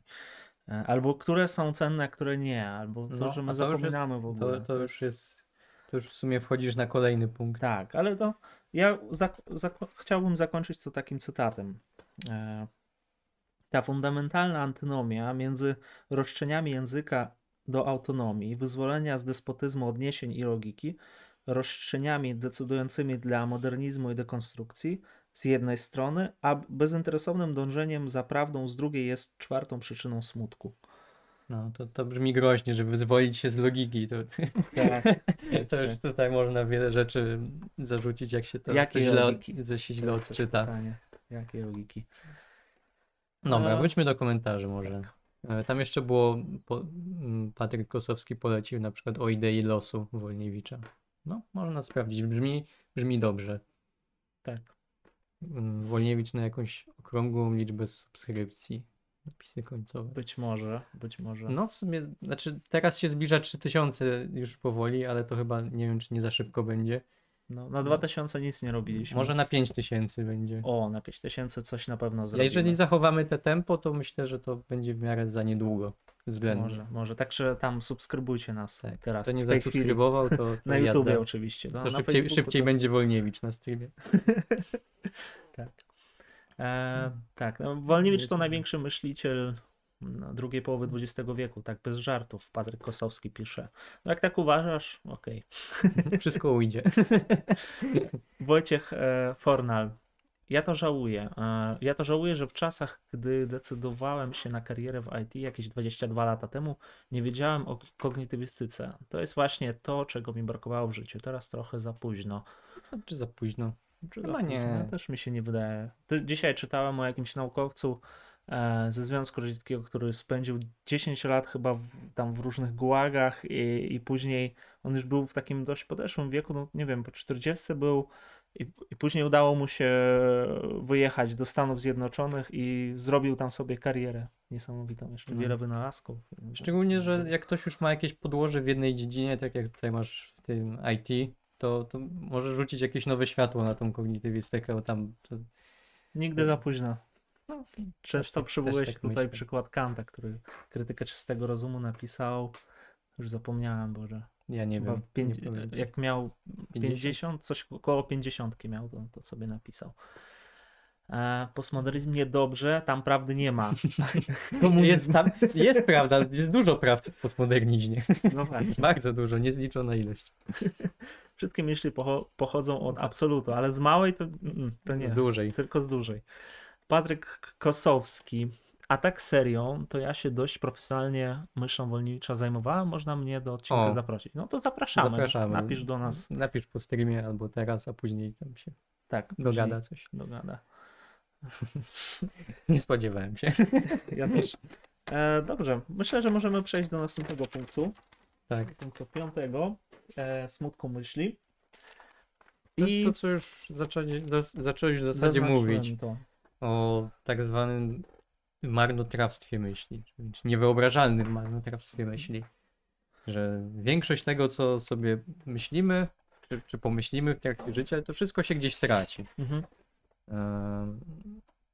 Tak, to, to jest w zasadzie to jest w zasadzie tyle. Cała konkluzja. Nie no, tak, co, co tutaj mówi Steiner, on mówi coś jeszcze więcej, on mówi, że e, myślimy codziennie o różnych rzeczach, po prostu milion idei, milion pomysłów nas e, tutaj przed snem na przykład, mi się nie chce wstawać, ale przed snem mam wspaniałe pomysły na memy, na rozwój, filozofię tak bardzo, tyle rzeczy, ale nic nie zapisuję z tego i to wszystko właśnie idzie gdzieś w próżnię, odchodzi, ja to zapominam, wiele razy miałem jakieś pomysły też na streamy, to co nie zapisałem to zniknęło. Memy, na filozofię tak bardzo mogłyby lepiej wyglądać, e, gdybym zapisywał może wszystko od razu, gdzieś tam sobie w głowie odkładał te myśli, ale niestety wszystkie najlepsze memy zostały zapomniane i to jest największy problem. E, ja nie tylko memy, jeżeli chodzi o pisanie prac i o takich rzeczach, to akurat I o tym mówi Steiner. No, oczywiście nie o memach, ale o tym, że my zapominamy bardzo wartościowe rzeczy albo pomijamy je w taki sposób, że dobrze, później, później nad tym pomyślę, ale teraz muszę się zająć tam jedzenie, muszę sobie ugotować.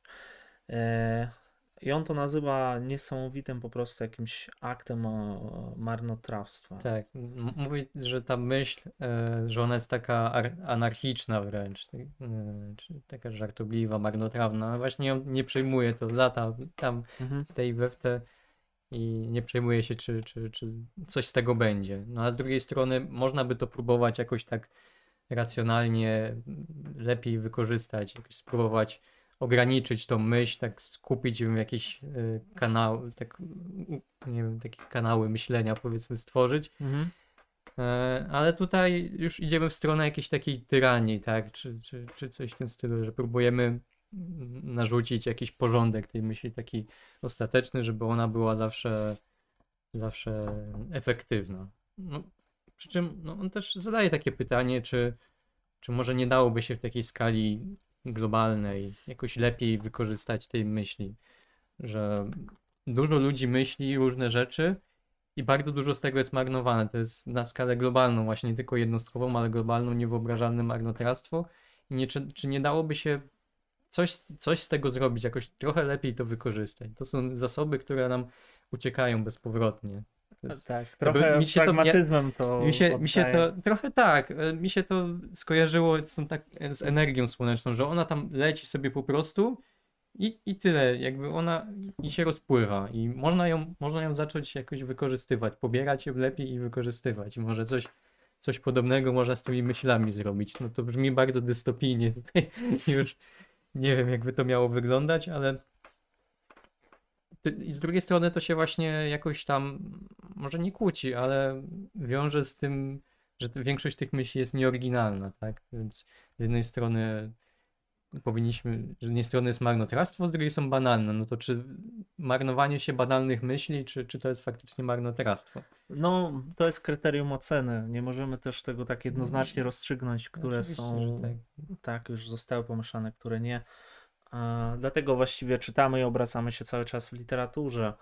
E, zanim przejdziemy do pytań, e, jeszcze mhm. takim fajnym przykładem, o czym tutaj mówi się, bardzo znana książka jak której nie kupicie. nie łudźcie się. Tak? Dlaczego? No, no, pewnie jest droga, albo się jej nie da dostać, no klasycznie. No, Bo ja ją chciałem kupić, ale A, wiedziałem, tak? że, A, że nie jest tak łatwo. Dobrze. Dlatego możesz zareklamować. Jak rozmawiać o książkach, których się nie czytało? Piera Bajara, Bajarda czy Bajara książkę, czy Buajara. E, to jest francuski literator, e, krytyk. Napisał taką książkę. Ona jest bardzo krótka, 160 stron. I była, została bestsellerem. E, nie wiem w zasadzie gdzie, pewnie we Francji. Co jest ciekawe, że ten Pierre Bayard e, kiedyś dyskutował z Umberto Eco mm, na jakimś, nie wiem, forum i oni dyskutowali o, o Ulyssesie i podobnie Pierre Bayard nie przeczytał nigdy Ulyssesa, w sensie ten, Jamesa Joyce'a. E, I był też, trzymał tą dyskusję na wysokim poziomie.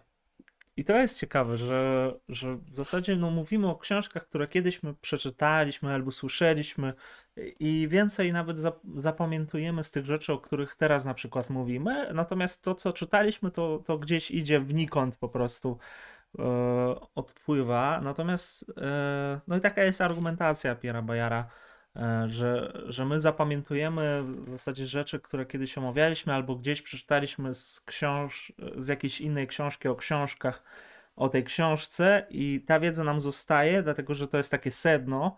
Natomiast to, co czytamy, e, to większość rzeczy za- zapominamy i tam ileś tam procent nam zostaje w głowie. No i on dochodzi do wniosku, że okej, w takim razie nie musimy wszystkiego czytać. bardzo, mm, no bardzo negatywny tutaj wniosek pod Czy- wieloma względami. Realistyczny, bo nie przeczytamy wszystkiego. E, Realistyczny, ale jakby nie, nie idźmy w tą stronę, że nie, nie czytajmy w ogóle nic. No jasne, i ale tak. wyjście od, od takich omówień, które są dużo krótsze zazwyczaj niż sama książka, ma o tyle plus, że no, możesz dowiedzieć się więcej na temat różnych książek i faktycznie jak ktoś do ciebie mocno przemówi, to wtedy przejść do tej jednej pozycji, a jak wyjdziesz od tekstu źródłowego, namęczysz się nie wiadomo ile godzin, stwierdzisz, że nie było warto. Tak, tak, tak, tak.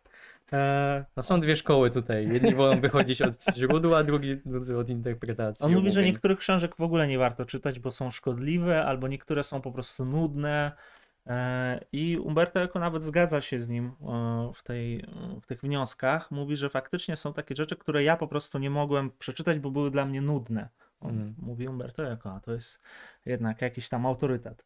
E, Są takie wnioski. E, Natomiast, e, no, żeby tak dokończyć ten wątek e, tego zapominania w myśli, tej rozrzutności niesamowitej, o której mówi Steiner, e, no to podsumujmy to jakoś, e, że z jednej strony mamy albo tyranię i tyrania, to znaczy tyranię myśli taką, że okej, dobrze, jeżeli my jesteśmy stacy marnotrawni, to spróbujmy uporządkować tą myśl, stworzyć jakąś idealną teorię, e, stworzyć jakiś jednolity typ myślenia, który, mm, nie wiem, byłby cały czas taki sam, niezmienny, byłby taki idealny, tak? Mhm. E, i- on, Steiner mówi, że jest to w samym centrum właśnie tyranii, takie myślenie. A z drugiej strony mamy myśl e, anarchiczną, czy anarchistyczną, która leży u podstaw właśnie wszelkich nowych odkryć. E, Ale no, też anarchizm to nie, tutaj nie oznacza od razu jakieś wy- wyrzucenie wszystkiego, e, wszystkich teorii, odrzucenie wszystkiego. No, Tutaj to jest, no, powiedzmy, w granicach tej nauki, normalnej nauki. To. To jest jakiś taki dialektyczny proces ścierania się. No dobrze, no nie, nie, nie, nie chcę mącić też tutaj za bardzo, ale, mm, ale tak, by to, tak by to wyglądało. E, No i ten, ten czwarty powód smutku bierze się z tego, że właśnie my zapominamy sporo rzeczy i to prowadzi nas do frustracji, do mrocznej Piąty. podstawy. Piąty, piąty, tak. Mhm. Co tam w komentarzach? Komentarze. E, jak będę miał 50, to będę pisał pozew o rozwód. O co chodzi z, tą, z tym 50? No, e, o, o wiek chyba. Aha, Wojciech Formal, dobrze. No, to będzie jakiś, to będzie jakiś taki moment przełomowy w życiu. Można zacząć nową, nową działkę i nowe życie i wszystko od nowa. Nie wiem, ja tutaj nikomu nic nie polecam. Ja też nie chcę polecam, rujnować ale- rodzin polskich, bo jeszcze nam zarzucą Tak, że- niszczycielstwo neomarksistowskie czy coś. Tych, Donajty na dyktafon dla Filipa, żeby geniusz nie przeciekał. to nie jest geniusz, to jest tylko tworzenie e, memów, ale, ale czasami mm, tak, czasami szkoda tych memów. Smutek nie myśli, brak wiary. Mm, nie wiem. Smutek myśli, brak wiary. No, Może chwilowy brak wiary. Nie wiem, czy to jest w ogóle brak wiary. Na przykład smutek myśli, e, taki egzystencjalizm w stylu kierkegaardowskim, to jest właśnie wiara i smutek myśli i No, tutaj nie czy- da się tego... No tak, tak samo, nie wiem, tej u, wiary. U, u, u Kami na przykład no, widzimy, że z jednej strony jest no, taki, takie nihilistyczne myślenie, a z drugiej e, jakby, tej, jakby ta wiara tam cały czas jest mimo wszystko. Mhm. Jakby ona nie jest skonkretyzowana może na tyle, że trzeba coś znaleźć, ale nie wiadomo co. Tak jest. Że ten brak wiary może niekoniecznie. Może, może być, ale niekoniecznie. Dobrze. Filip może Google Keep, a Mhm. może tworzyć notatki głosowe. Może, O, ale może. nie chce mi się w to bawić. Ja nie mam telefonu dobrego. Tak, ja się później będę budził w nocy, a Filip będzie gadał sam do siebie. ja, ja będę myślał, co się dzieje, on No. tak pół śnie jakieś głupoty gada. Nie, mieszkamy po prostu w jednym pokoju w zasadzie. Tak, marnotrawstwo. Nie no, osobny mamy. No, Tylko tak jakby osobny. Ściany są, ale on tam wszystko słychać. Więc...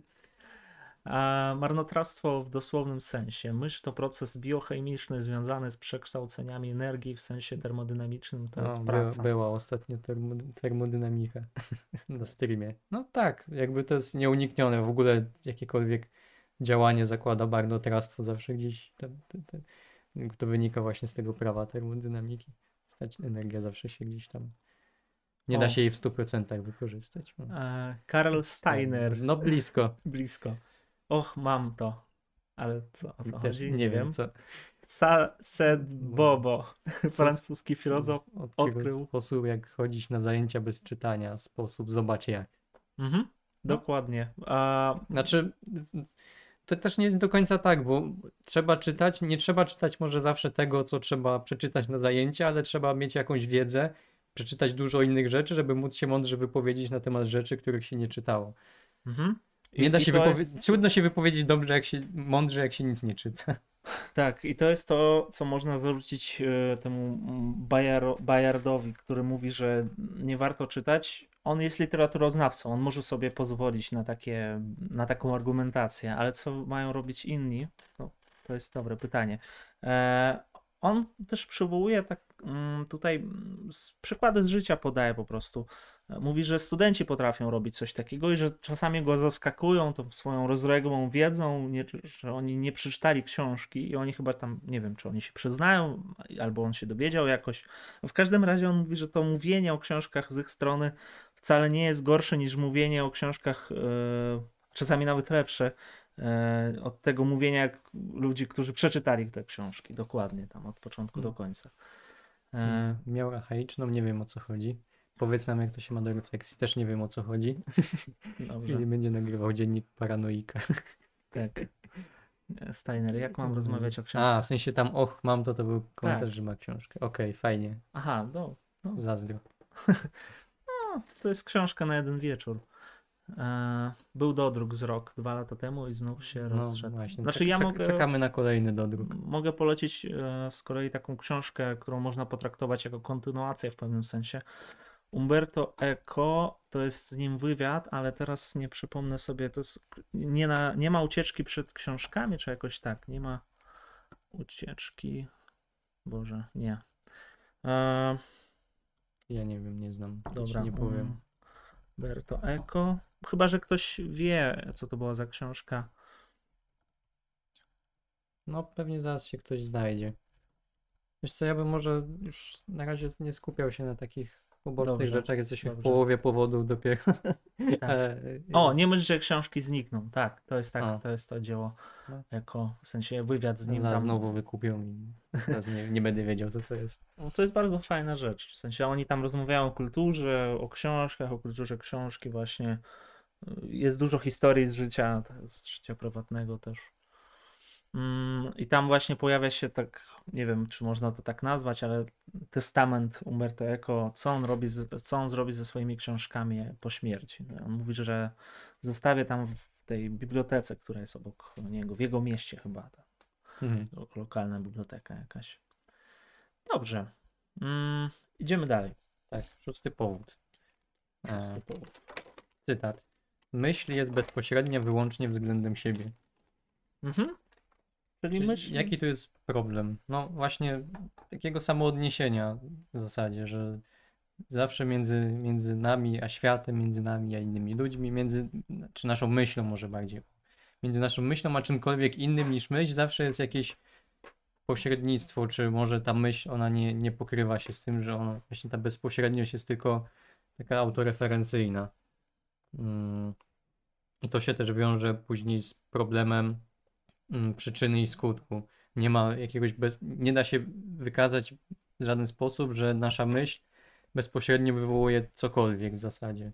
Są jakieś tam różne spekulacje, teorie na ten temat, ale mm, no, nie ma, nie ma pewności w tej kwestii. No tak, myśl jest osadzona w kontekście kulturowym, jest uhistoryczniona, nie jest powtarzalna w pewnym sensie, nie jest oryginalna e, i nigdy nie jest bezpośrednia. No, co by to oznaczało słowo bezpośrednie? W sensie e, No jest bezpośrednia tylko względem siebie, więc odnosi się tylko do samej siebie i to już w ogóle trochę e, się kojarzy z solip- solipsyzmem, tak, tak, że- takie stwierdzenie Tak, no on skrajne. stwierdza, że jakby w życiu codziennym, czy, czy ogólnie, no musimy je, chociażby tak z pragmatycznego punktu widzenia zakładać, że jest jakiś związek między przyczyną naszą, czyli naszą myślą i skutkiem jakimś.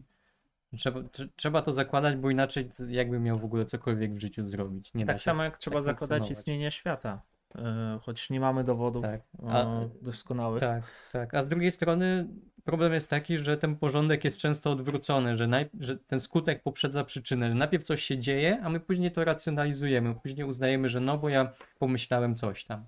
Na Mhm. przykład. Czyli jakoś post factum się dopiero zastanawiamy nad tymi rzeczami. No tak, czyli tutaj pojawia się też kwestia automatyzmu, że my coś robimy, nie myślimy o tym, a później dopiero możemy poddać ten przedmiot, no, czy to, co robiliśmy, po prostu refleksji. E, To jest ciekawe. On mówi, że nie możemy cały czas myśleć o tym, co robimy. Gdybyśmy spróbowali e, cały czas myśleć o tym, co robimy, to bylibyśmy jak, tam je- podaję cytat, stonoga, która zastanawiać się nad każdym krokiem i w konsekwencji nie może ruszyć w ogóle z miejsca. Mhm. Nie chodzi o Zbigniewa Stonogę. Tak. E, no jest tam jeszcze problem mm, artykulacji, czyli przełożenia tego naszego wewnętrznego obrazu na świat, ale no, o tym już też było trochę mówione. To jest tak naprawdę sprowadza się zazwyczaj przynajmniej do kwestii języka. Oczywiście język to nie jest jedyna forma artykulacji naszej, e, czy tej naszej, naszej myśli, ale najczęściej, najczęściej jakby te, te, te, to się z tym wiąże. Mm, Jest też kwestia mm, jakichś nadziei, czy ogólnie przyszłości, że wszystkie, mówi coś takiego, że nadzieja zamieszku, nadzieję zamieszkuje wirus niespełnienia, że wszystkie nasze jakieś plany, projekcje, oczekiwania, one są tak naprawdę mm, jakąś taką praktyką samooszukiwania się, że my zawsze mamy jakiś ideał przed oczami, ale ta, ta realizacja, ona zawsze będzie odbiegać od, od tego ideału, z, że z jednej strony właśnie ta, ta różnica między naszą myślą a rzeczywistością zawsze jakaś różnica będzie. A z drugiej, no, potrzebujemy jakiejś takiej nadziei, e, że nie możemy, nie możemy z niej do końca zrezygnować.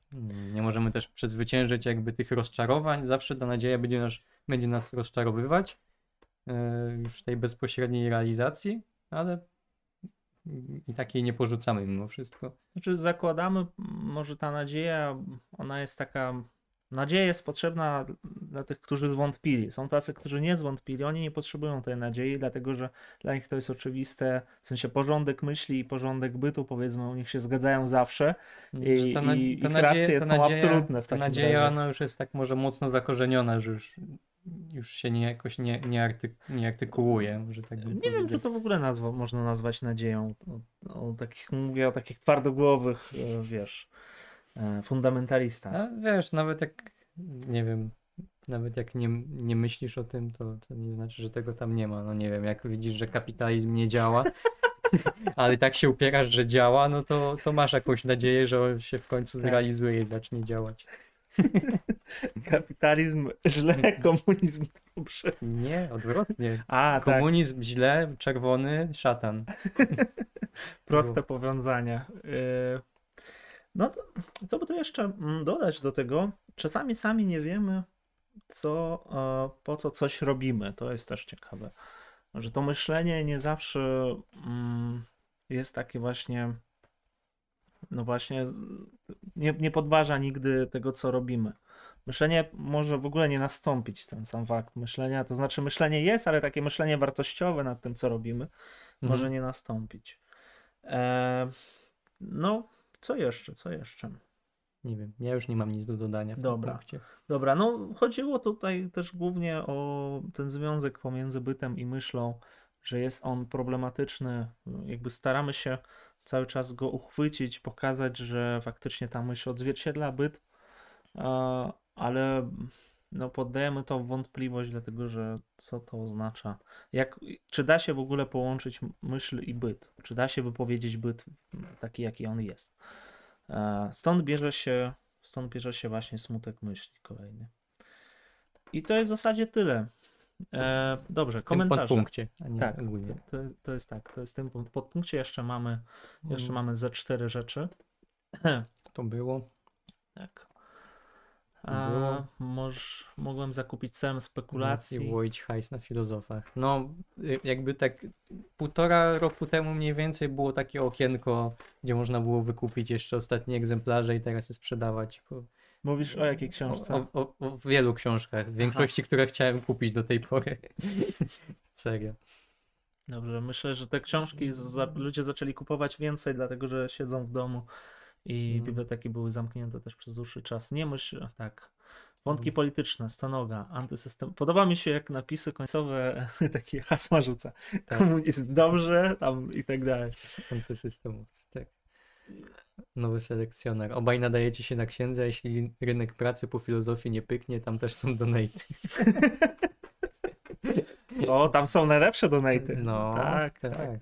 Tak. Jeszcze jakby to... połączyć taką, wiesz, pracę Stream. intelektualną, y, teologiczną z jakby praktyką. I tu masz już- donaty i tu jeszcze masz donaty od, y, od ministra, tam czy z kulu bezpośrednio.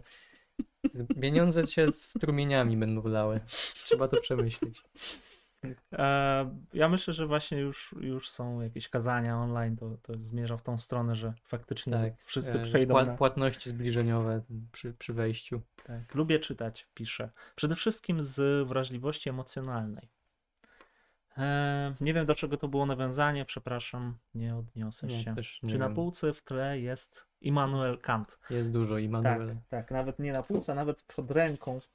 Immanuel Kant to jest mój mistrz, że tak powiem, myślenia i o, jeszcze raz pokażę to. Najlepsza książka filozoficzna. Tak. E, Ja bym się jeszcze odniósł do tego poprzedniego komentarza w taki sposób, że e, no, warto pisać komentarze w taki sposób, żeby tam był cały kontekst, bo często my nie czytamy tego na bieżąco Mhm. i później już nie wiemy o co chodzi. Tak. I tutaj wszyscy na tym Niestety. cierpią. Oj, co się stało? Nie mam pojęcia. Rozłączyło nas. Czy nie? Rozłączyło nas chyba na chwilę, ale nie, nie, nie mieliśmy żadnych skraconych. To co, nie wiem. E, Nie no, chyba jesteśmy. Dobra, przychodzą, to, to Dobrze, po, powiedzcie, czy nic nie przerwało, a my No. tymczasem czytamy dalej wasze komentarze. Na półce i maskotka. Półce Książki i maskotka, tak. To nie książki, to fototapeta.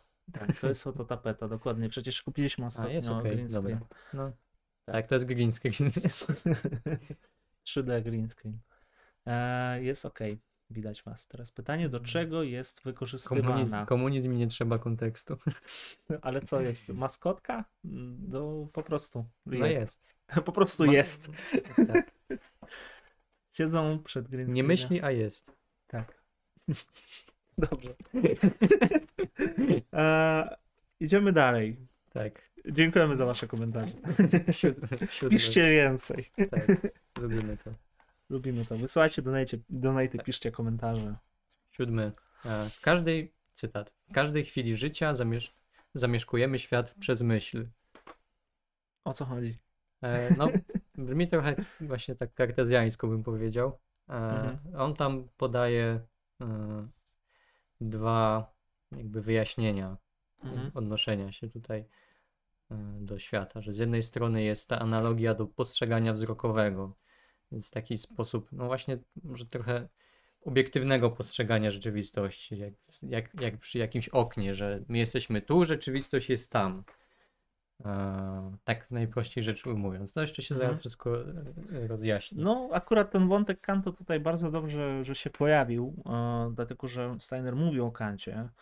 E, Z jednej strony jest myśl, myślenie, i to myślenie on też wprowadza analogię pomiędzy oddychaniem, ale mówi, że nawet ta analogia nie jest doskonała, dlatego że oddychanie można zatrzymać na jakiś moment, natomiast Mm. procesu myślenia Nie można. nie można. Tak, no on tam nawet próbował, nie wiem, czy jakichś takich e, buddystów czy innych, że medytują, żeby oczyścić te myśli. E, no, ale w gruncie rzeczy to jest jakiś taki, jakaś krótkotrwała chwila. E, Druga sprawa, że myśl nie ogranicza się do świadomej myśli. No, on po prostu nawiązuje do praktyk medytacji. Są różne oczywiście praktyki medytacji. No, że koniec końców nie umiemy zbyt długo zatrzymać tej, tej myśli, że ona gdzieś tam cały czas pracuje, Tak, tak. chcąc, nie chcąc. O, no, w każdym razie, jakby nie, może nawet jak my nie, nie zauważamy tej myśli, to i tak ona jest w tle. A, I on mówi, że jakby te praktyki medytacji wiążą się z jakimiś emocjonalnymi też o, tutaj no, emocjonalnymi przeżyciami, więc tutaj też jakby jest dalej proces jakiegoś myślenia, tak to utożsamia, chociaż nie, nie było to dla mnie może do końca zrozumiałe.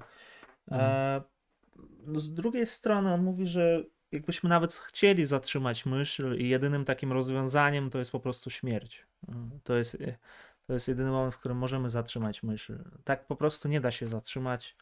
Jest cały czas, myślimy o tysiącach, milionach rzeczy. E, To, co wcześniej powiedzieliśmy, marnotrawimy ją. E, Przy czym jeszcze ta myśl cały czas jest uwikłana w język. Mm, Mamy. No, No. znaczy ja bym tutaj jakby rozwinął, bo mm, jakby wspomniałem, że są właśnie te dwa jakieś takie podejścia czy, czy, czy wyjaśnienia tej relacji y, do rzeczywistości i właśnie tam podawał tutaj z jednej strony jest to okno, a z drugiej jest lustro.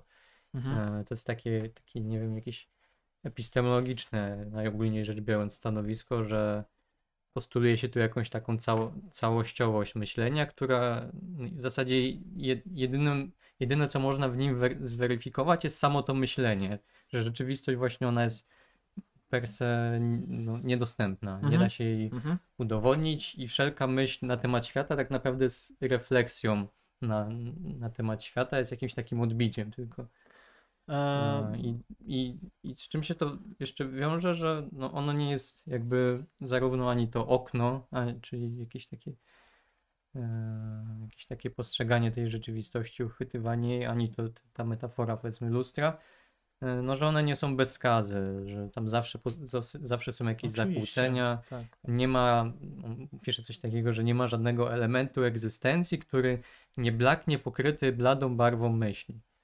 No, to jest Zawsze, zawsze ta moment- myśl, zawsze, nawet jakbyśmy mieli jakąś możliwość postrzegania bezpośredniego rzeczywistości, to przez to, że ta myśl cały czas gdzieś tam jest, ona będzie rzutować na to. Mhm. To jest to, co próbowali zrobić e, intuicjoniści właściwie, dostrzec e, tą czystą myśl, dojść do mm, takiej myśli, która będzie odzwierciedlała bardzo dokładnie byt.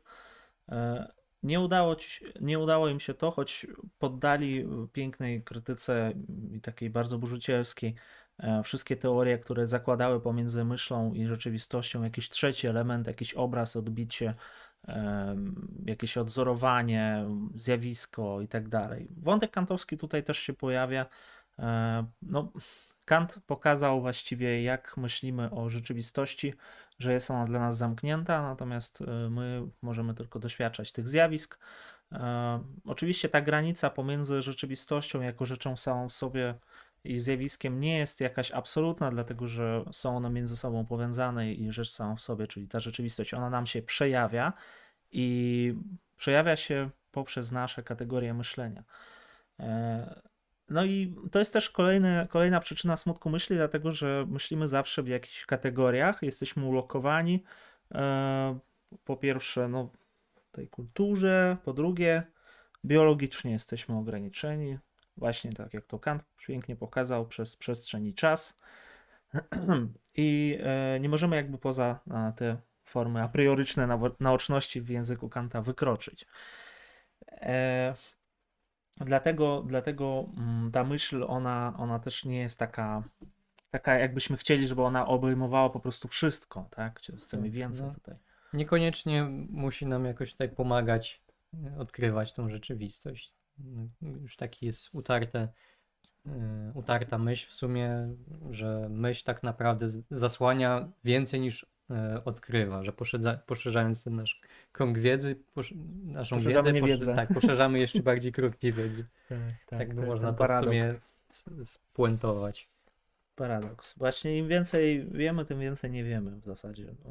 Im bardziej Im, zgłębiamy im więcej jakieś sera zjawiska, z dziurami, tym mniej i tym więcej dziur. tym mniej Im, sera. tym więcej sera, im więcej sera, tym mniej sera. No, e, no i to też nas doprowadza właśnie do, do welonu smutku, jak to nazywa Steiner. Tak. Czy Dobrze. E, w zasadzie tyle. Komentarze. Komentarze. Wracamy do was. Tego nickname'u nie przeczytam, przepraszam, ale jest bardzo długi. Czekaj, a to już tam, tam wszystko było? Nie, idzie dobrze. Aha, dobry pomysł na studia, bardzo dobry. Polecam. Nie, znaczy, zależy. ja, mi się podoba. No, mnie też. Nie, narzekam. wszystkim się podoba. Filozofia donate'u czy donate filozofii? Jedno i drugie. Jedno i drugie. Why not both? Jak powiedział znany mem. Fajnie, 100 komentarzy, podoba mi się. E, macie Goodreaders, czy lubimy Goodreadsa, czytać? Ja mam, lubimy czytać, ale to, to tam nic ciekawego nie ma. Ja tam bardzo swobodnie to traktuję, jak czasami mi się zdarzy, że tam zapiszę sobie jakąś książkę do przeczytania i zajrzę tam za pół roku dopiero na przykład. Ja nie mam. To- Ja- to ja- nie, nie robię tego jakoś systematycznie Mhm. w ogóle i tam dużo badziewie jest teraz na pewno. Tak.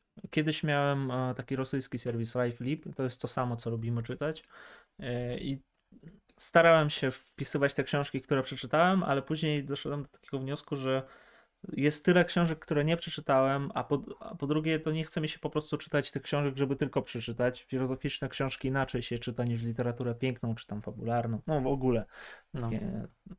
A, I też pomyślałem, że no to w takim razie więcej tam mogę, mogę jeszcze recenzje pisać, ale recenzje to ja mam na zajęcia pisać, a nie, a nie na lubimy No, czytać. no, no właśnie. Gdzieś zrezygnowałem z tego pomysłu, chociaż to jest piękne, piękna rzecz, żeby sobie Praktyka dobra. popatrzeć na jakieś liczby, pochwalić się. No, no to prawda. nauczyć Ja sobie, pisać. czasami, ja sobie czasami zapisuję okładki książek, które chcę kupić albo przeczytać. O, tak, tak, to też. Mam taki folder. No jeszcze nie ma tego dużo, bo to zacząłem względnie niedawno i nie jestem z tym konsekwentny, jak w życiu bywa.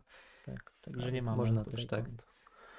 No. E, super, dzisiaj jest rytm metod, e, Komentarze merytoryka, na- komentarze na zmianę. No, pomagacie w tym, bo jest dużo komentarzy, to też na pewno dynamizuje jakoś tak, to jesteście wszystko. współuczestniczącymi tutaj. Tak.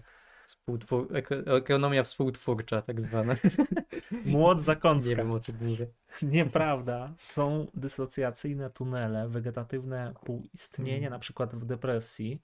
Nie myśli się wtedy. Można być poddanym silnej emocji przytłaczającej, jakkolwiek myśli.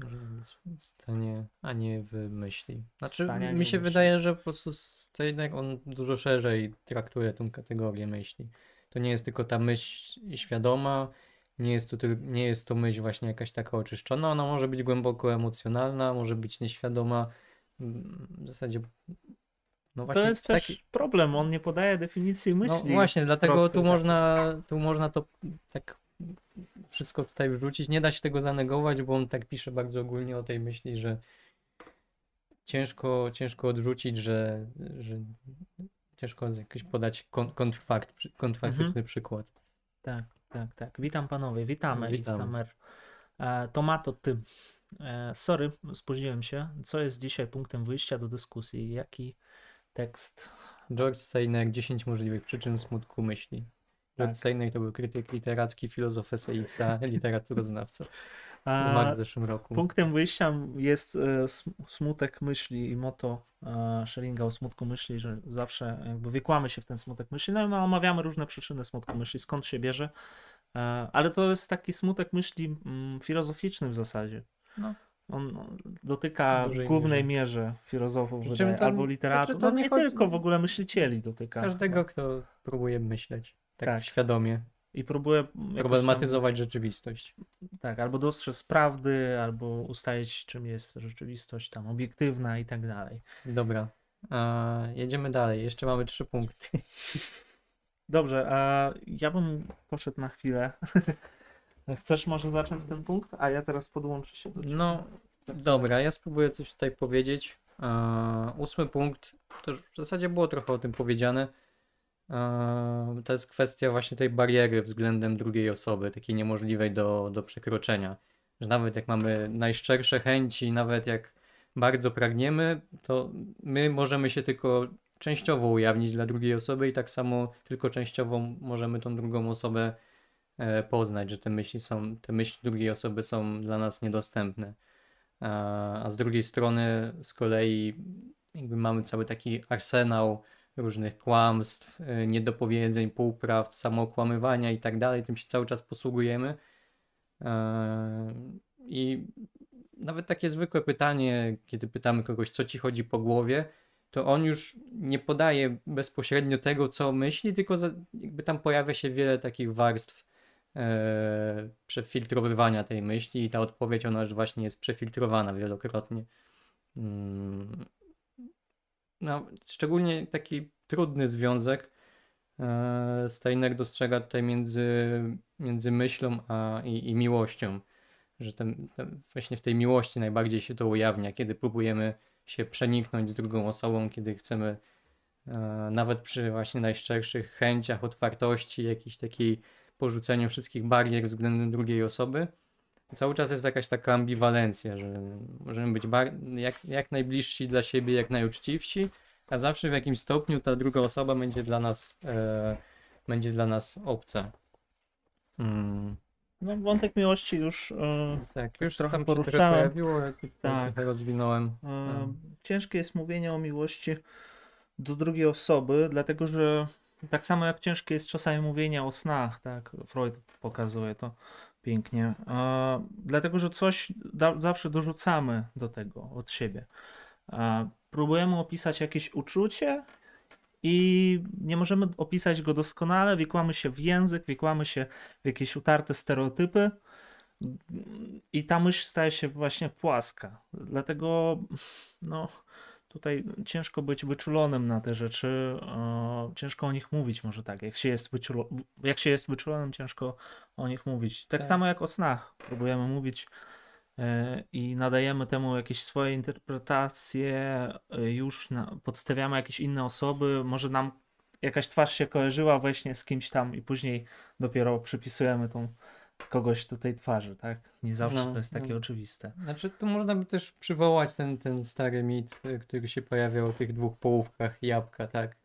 A, to, to może ty przywołaj. Znaczy to było, gdzie to, u Platona chyba było, tak? On to przywoływał. To, to nie były jabłka, mówisz Czy... o miłości teraz, tak? No w sensie, że byliśmy, że mężczyzna i kobieta, że A, to było... no tak, ten, tak, no. to jest y, mit właśnie z y, uczty. Tak, no i właśnie jakby w skrócie tutaj Steiner stał za taką opcją, że my nie jesteśmy w stanie już się jedno, zjednoczyć w ten sposób z powrotem. To jest dla nas już niemożliwe przy, przy największych wysiłkach, chęciach, możliwościach jakie są nam dostępne. Znaczy tak, dwa słowa o tym micie. Mit głównie pokazuje, że kiedyś niby byliśmy takimi doskonałymi istotami.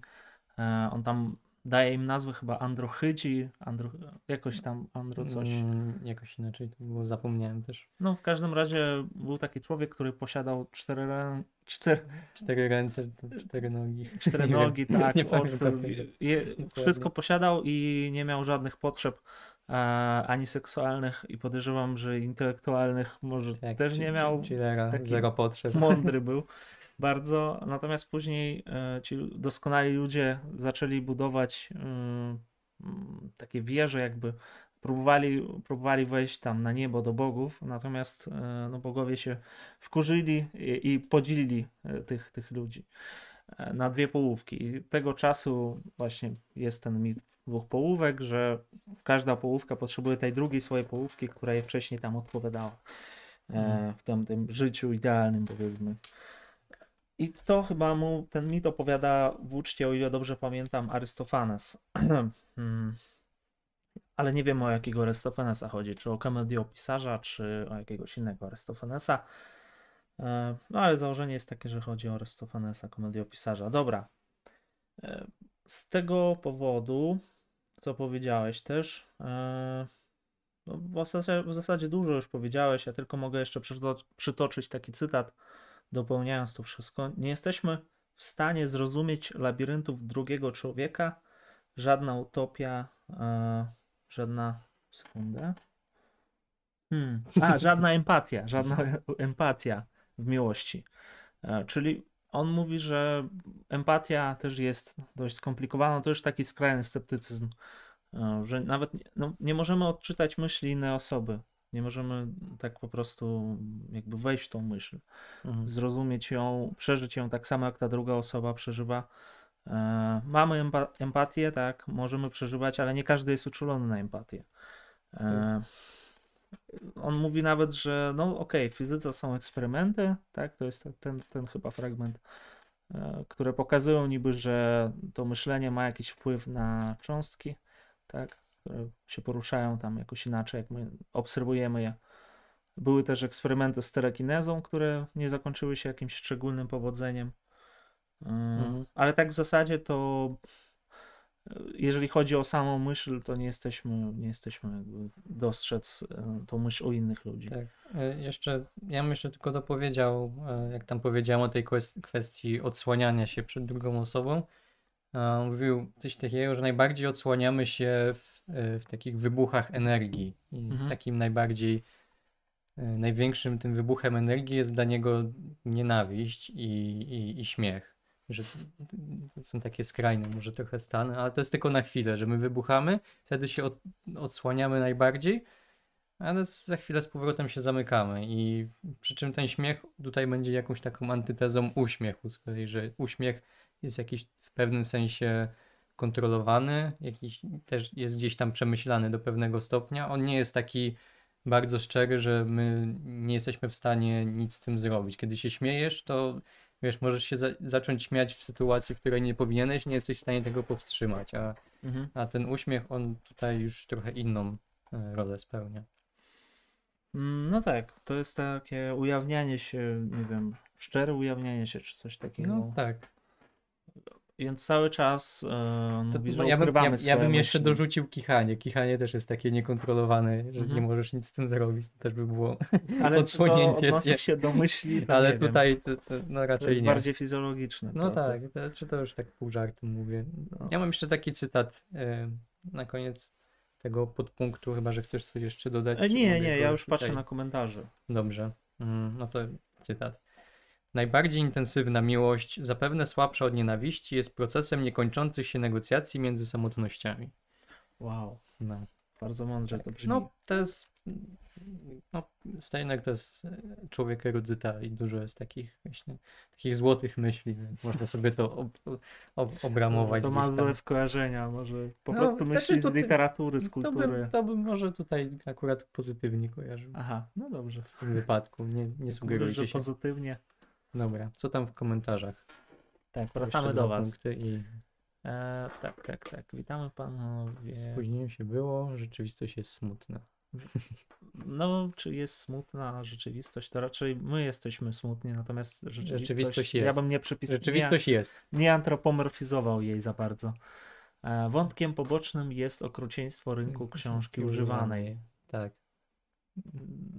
No, no już o tym powiedzieliśmy trochę, że jest, jest niewesoło. Tak. E, Szali krak. E, Kali. szkali rak. Pisze, kiedyś się kłóciłem z ziomkiem po pijaku. Człowiek ma świadomość, czy jest świadomością. Mm, Nie wiem. Mm, Znaczy to jest też kwestia językowa. Steiner e, też tam poruszał w pewnym momencie kwestię, że tam we francuskim czy w niemieckim, że my myślimy świat.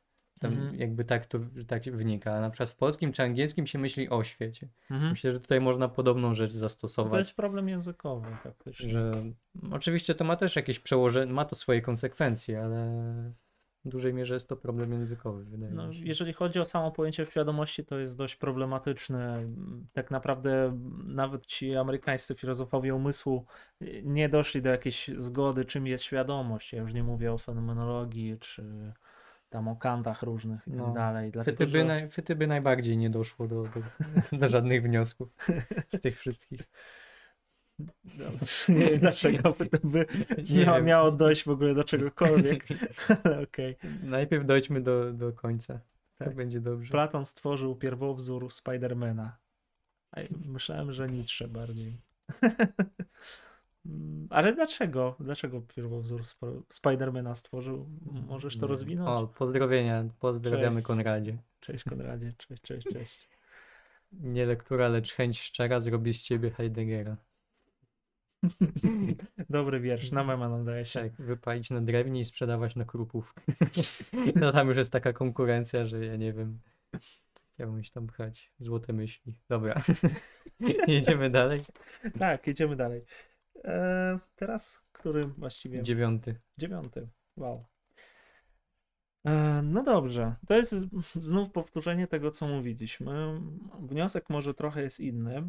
Ja wiem, czy powtórzę. Aha, No, było już o tym, że wszyscy myślimy. Nawet najgłupszy, nawet ten, on tam tak trochę śmiesznie mówi, że nawet Platon i Kretyn myślą.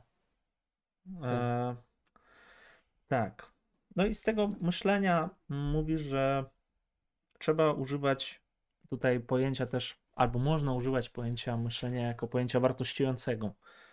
E, czyli no, trzeba go używać, dlatego że inaczej straci to w ogóle sens, w sensie Tak, no. o, o, mówienie o myśleniu w pewnym takim rozumieniu o bezwartościowym nic nie wnosi tak, do dyskusji. No tutaj pojawia się kwestia egalitaryzmu, tak?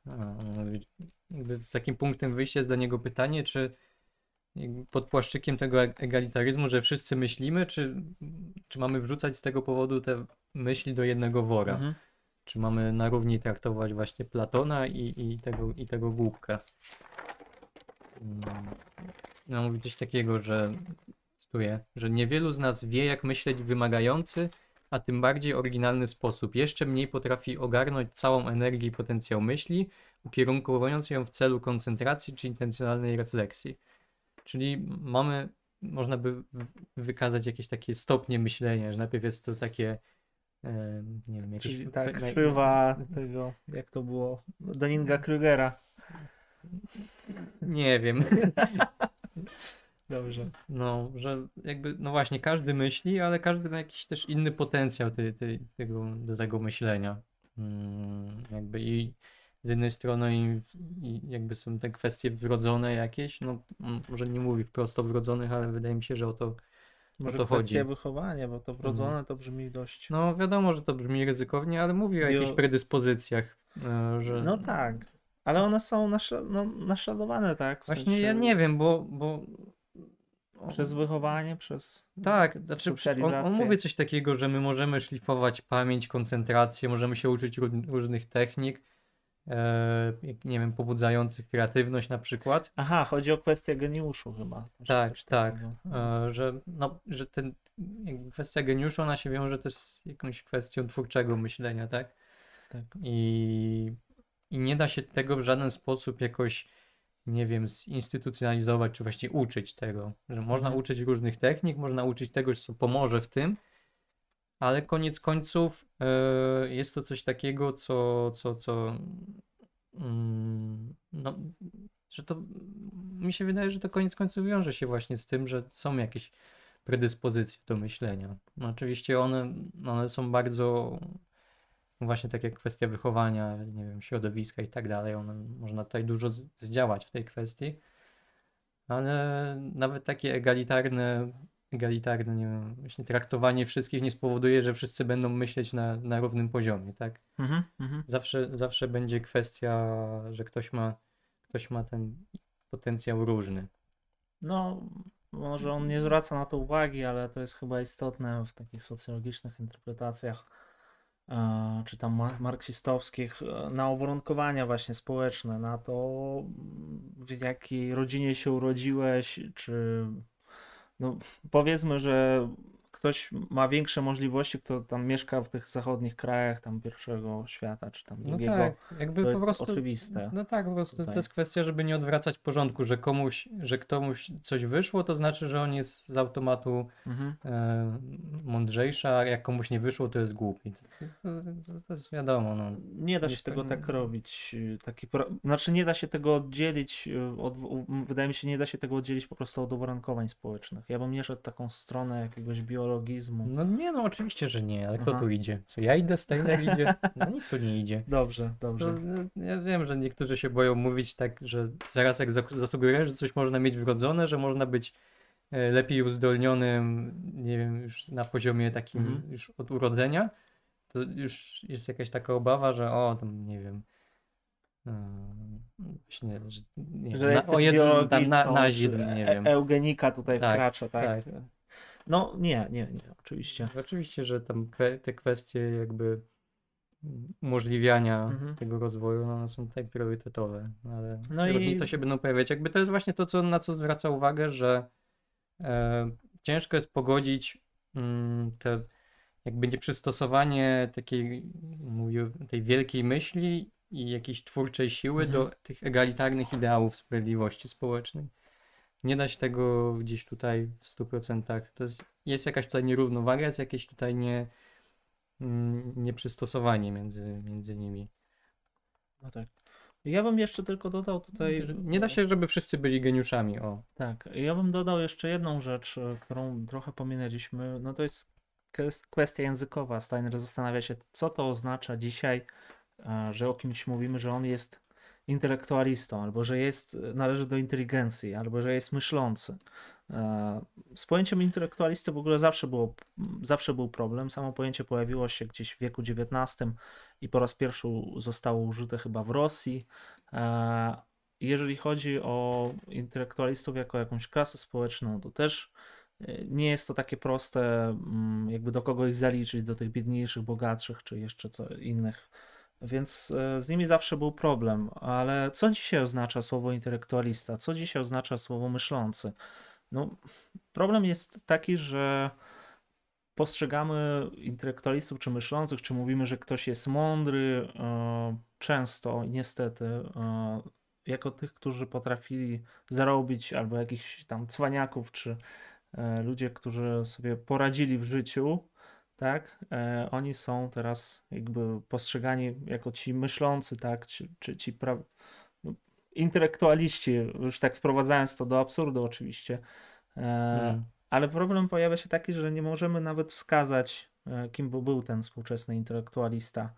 A, No i to jest coś jeszcze więcej. Jakby. Oczywiście my możemy podawać definicję teraz, powiedzieć, że tak, intelektualista to jest ten, który spełnia takie a takie warunki, tam na przykład e, skończył studia, albo nie wiem, przeczytał dużo książek, albo jeszcze coś, E, ale jakby w oczach e, kogoś innego, tak, to będzie zawsze ktoś, kto właśnie nie poradził sobie w życiu, nie był wystarczająco pragmatyczny w, swoim, w swoich Mhm. zachowaniach, więc nie jest prawdopodobnie mądry, a mądrzy to są ci, którzy się dorobili na przykład. No, to jest bardzo, może nie, nie, jest, nie ma w, tym jak, w tych rozważaniach jakiejś głębi, e, ale tak między innymi jeszcze o tym chyba trzeba też pamiętać. Dobrze. No, nie wiem, czy ty chcesz jeszcze tutaj dodać. Mm, No jeszcze tutaj jest kwestia tego, że mamy bardzo nikłą pamięć, ale chyba już nad tym zastanawialiśmy się nad tą pamięcią.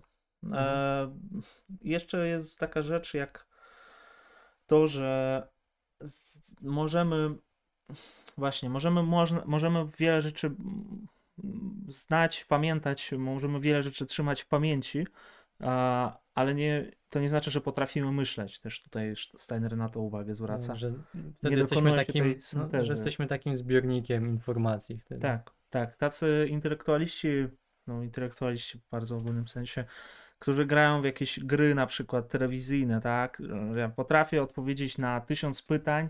Nie wiem, takich Tak, znanych idziesz polskich na- znacie. do jeden z y, dziesięciu czy tam. Macie takich znanych polskich, y, nie wiem, no ludzi, którzy biorą udział w takich konkursach.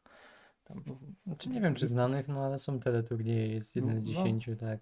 No i tam zapraszają różnych i oni, oni powinni na wszystkie teraz pytania odpowiedzieć, natomiast y, jak się później zobaczy, czy ci ludzie przyczynili się tam do rozwoju jakiejś tam nauki, czy ile mają prac tam, no i tutaj już wychodzą różne takie dziwne rzeczy, że osoba, która zna milion faktów, o, nie napisała żadnej pracy naukowej, czy ni- nic jakby, no, poza tym udziałem w tych ty- teleturniejach Tak. nie osiągnęła No, na no tak. polu intelektualnym. To jest taka chodząca Wikipedia. Tak. Yy, No i tutaj nie, nie ma tej syntezy po prostu, prościej mówiąc. Nie ma, nie ma syntezy właśnie z tą wiedzą i z myśleniem. Mhm. Z tą byciem mąd- mądrym właśnie i z tą wiedzą, którą się po prostu posiada, ale jej się nie rozumie. Można sobie recytować na pamięć tam cytaty Wittgensteina, ale co to da bez interpretacji? Nic. Zgadzam się. Tak A, dobrze, myślę, że możemy przejść do komentarzy. Mhm. Wypalić na To drewnie. Było, złote myśli. To cechy wrodzone też już są niepoprawne politycznie. Nie, no, nie. Dyskusje tak zazwyczaj często schodzą na takie kwestie niestety. Mhm. E, No, czy niepoprawne politycznie to, to No, nie jest no nie proste. są, ale trzeba wiedzieć jak o tym rozmawiać też. Mhm. Nie robić, no wiadomo jak te dyskusje najczęściej wyglądają, one nie mają wiele wspólnego z nauką. A to są e, kwestie, kwestie cech wrodzonych, to, no to, jest, to jest nauka, tak? Biologia, jakaś tam genetyka, inne różne takie rzeczy. Mhm. A ludzie, a ludzie tak łatwo nie, czasami rzucają naj- pewnymi rzeczami. Najgorsze jest to, że często nie odróżniamy właśnie porządku opisowego od normatywnego. Tak. I to, że my opisujemy jakieś faktycznie cechy wrodzone i próbujemy z nich wnioskować o tym, że kobieta powinna robić to, mężczyzna powinien robić to, bo tak na to wskazują cechy, to ta dyskusja wtedy już jakby zachodzi to pomylenie właśnie normy z opisem i traci sens. E, Wojciech Formal pisze, jasne, że się nie da. Duże znaczenie mają okoliczności okołoporodowe. Mhm. Michał jest zaczepny prowokator, takich nam trzeba. Tak jest. Wojciech Formal. Mikroukąszenia mózgu. uszkodzenie. Uszkodzenie. Ukąszenie heglowskie Mikroukąszenie mózgu przez Hegla. na przykład. W konsekwencji nie, to nie. Dobra, to nie są śmieszne rzeczy, ale Tak. e, głupio się skojarzyło. No, przejęzyczenie ten freudowskie. Tak, za dużo myślę. Jeśli myśl pozostaje w tyle, Zaczynam i czy to jest to myśl pusta, jak myśl oblomała. Idealnie byłoby, gdyby myśl zbiegła się w czasie z czynem. Czy zgadzasz się z tym? Mm, ja bym przeformułował to pytanie, jakieś chodzi o. Tak, wiem o co chodzi. A, w sensie Obłomow to jest taki bohater z powieści rosyjskiego pisarza. mm, Teraz sobie przypomnę, Boże, jak ja mogę. Gonczarowa. E, I, i, I tam chodzi o to, że ten Obłomow on leżał na łóżku, nic nie robił Mhm. i, i, i w zasadzie sobie myślał, jak on coś zrobi. Mm, Więc to jest dylemat, tak, myśl, a czyn.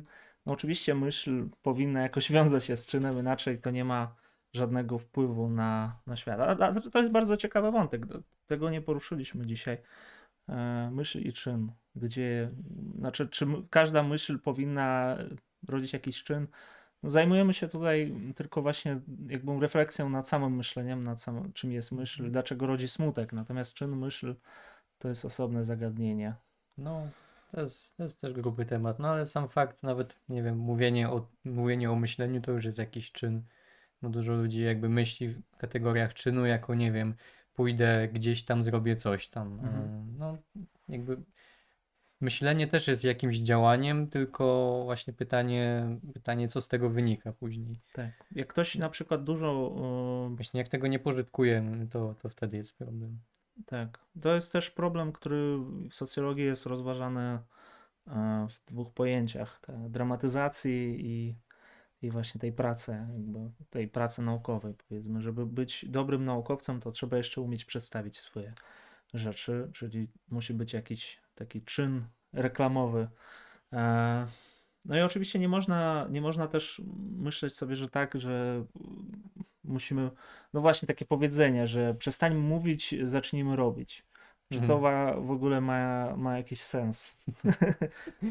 No, no nie Ale- wiem. Tak jakbyś, nie wiem, e, zaczynał coś robić i w, że w tym momencie już nie myślisz w ogóle.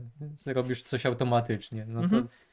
Są pewne czynności, nie wiem, jak się nauczysz jeździć autem, to już o tym nie myślisz, albo nie wiem, podświadomie może myślisz, że nie będę już w to wnikał, Mhm. ale powiedzmy, że chodzi o myślenie świadome. No Że, trzeba, no, ten czyn mimo wszystko też podczas działania też myślimy dalej, tylko może, może nie tak, nie tak, nie skupiamy się tak bardzo na tych myślach wtedy, bo Mhm. byśmy się poprzewracali wszyscy. Znaczy, te, wydaje mi się, że takie porzucenie całkowite myślenia i tylko robienie rzeczy to prowadzi do absurdów po prostu. Robić, ale co robić? Że co? Że mamy się podporządkować e, pod jakąś inną myśl i tak ktoś inny w takim razie będzie za nas myślał, a my będziemy odtwarzać to myślenie. Ale to już wybiegając daleko poza, No, dobra, może poza zostawmy temat. to. Tak, Wojciech Formal. To jest problem w naszej gu, Google. Google kulturze pieniężnej. Sukces mierzy się zarobkami. Niestety No tak. tak, bo- bo zarobkami, prestiżem, rozgłosem. Status społeczny. No, dużo tutaj czy- czynników jest, ale zarobki wychodzą jakby na tą pierwszą płaszczyznę sukcesu. Mm. E, tak. To mi przypomina o bestsellerach pisanych przez znanych ludzi, biznesmenów, z których robi się intelektualny i duchowy guru, bo odnieśli sukces. Tak. No właśnie. to 10 jest tak, cytatów Billa Gatesa. Tak, y, tam Edyta Górniak się zaczyna wypowiadać o szczepionkach, bo jest znana, to, to ludzie ją słuchają i, i wychodzą głupoty. Czy tam w innej płaskiej ziemi. No, To jest ciekawy temat. e, Przy okazji Baudrillara moglibyśmy go kiedyś omówić. On dużo takich fajnych rzeczy pisał, że kiedyś naszymi właśnie mm, nie guru, bo to jest złe słowo guru, ale autorytetami. autorytetami, tak byli właśnie ci święci tam, e, z, oni byli naszymi bohaterami i tak dalej, ojcowie kościoła, później naukowcy byli naszymi bohaterami, pisarze, a teraz kogo mamy za bohaterów? Gwiazdy. I on tam mówi, No. że tak jak Nawet- nazywa, Nawet, nawet w filozofii przecież e, jakby tu też jest jakiś taki wątek celebrycki. No, jak jakiś filozof jest popularny, to nagle jest jakimś takim większym autorytetem. Nie, nie skupiamy się na tej kwestii merytorycznej, chociaż oczywiście ona też gra nadal dużą rolę, ale często ona nie jest e, priorytetowa tutaj, że okazuje się, że jednak idziemy za tą falą, że o, teraz jest na, w modzie Foucault, to wszyscy czytamy Foucault, Foucault jest taki mądry, mhm. nie, nie umniejszając oczywiście. E, tak, kwestia popularności to jest też fajny wątek. Dlaczego na przykład No. taki Heidegger jest bardzo popularny, a Nikolaj Hartmann nie? No, za mało szumu zrobił wokół siebie. Za mało szumu, za mało w mistyczny sposób pisał i też to jest często kwestia tego. Patryk Kosowski, natywizm e, versus empiryzm to byłby ciekawy temat. Jak temat rzeka. Temat rzeka. Dobrze, Marks jest teraz popularny. Oj, nie wiem, czy jest popularny. Dużo się o nim mówi, ale czy to, czy to świadczy, Że jest popularny? No. Nie, nie. jakby jest wy, wywoływane jakby to widmo właśnie Znaczy, krąży. był ten stream właśnie z Łukaszem Morem i on to świetnie po, podsumował, że, że są memy, są jakieś tam e, takie rzeczy, żarty, e, jakieś powiedzenia z Marksa, hasełka sobie, możemy sobie powtarzać, ale A Maxa nikt nie czyta a dalej. Marksa nic nie czyta. I ten sam problem był w Związku Radzieckim, dlatego to śmiesznie wyglądało. Wydaje mi się, że ten problem zawsze jest nieunikniony. Czytanie tego i mówienie o tym. No ale powiedzieliśmy, że można nie czytać książek Tak, już dziś. Można czytać, można oglądać memy o. Wystarczy. Dobra, To Dziesiąty powód. dziesiąty powód, ostatni, który jest takim podsumowaniem wszystkiego, o czym mówiliśmy. Nie jest wystarczająco może dobrze wyjaśniony mm, przez Steinera, ale mm, no, spróbujmy go jakoś zrekonstruować. Tyle, co na ile mi się udało z tego dziesiątego punktu uchwycić, e, to jest to, co on mówił już o tych kwestiach fundamentalnych e, tych, dla, dla ludzi, że ani, ani kwestia naszej natury, celu istnienia, tam śmierci, istnienia czy nieistnienia, albo obecności czy nieobecności Boga, że w ogóle się nie zbliżamy jakby do żadnego rozwiązania w tych kwestiach, a że może się nawet oddalamy. Nie wiem, jakby to, to jest też problematyczne, bo skoro nie wiemy, jaki jest tego status, to skąd mamy wiedzieć, czy się przybliżamy, czy oddalamy? Tak. To jest jakby czysta, Problem czysta, poznania czysta, i czysta wiedzy. spekulacja. że co jest wiedzą, właśnie, co, co, co to znaczy, że coś jest wiedzą, czy to jest Mm. wiedza. Ale tak, on mówi, że co, co to znaczy, że mm, poznaliśmy prawdę absolutną. Czy, no i on mówi, że prawdy takie właśnie absolutne, takie prawdy jak na przykład Bóg, e, czy jakieś tam no, lepsze lep, lepszej rzeczy tutaj się nie znalazło, w sensie lepszego przykładu, ale zawsze w tych kwestiach popadamy w jakieś mitologiczne myślenie. Zawsze próbujemy to uzasadnić e, na podstawie tego, co już jakby tkwi w naszej kulturze, a nam się wydaje, że my wypowiadamy sądy obiektywne, że to odwołujemy się od razu do tej prawdy. E, No i tutaj też pojawia się kwestia antropomorfizmu. Przypisujemy właśnie cechy ludzkie e, Bogu mm, albo jakimś bóstwom też cechy ludzkie przypisujemy, że to mu- musi być od razu osobowe i tak dalej. Mhm.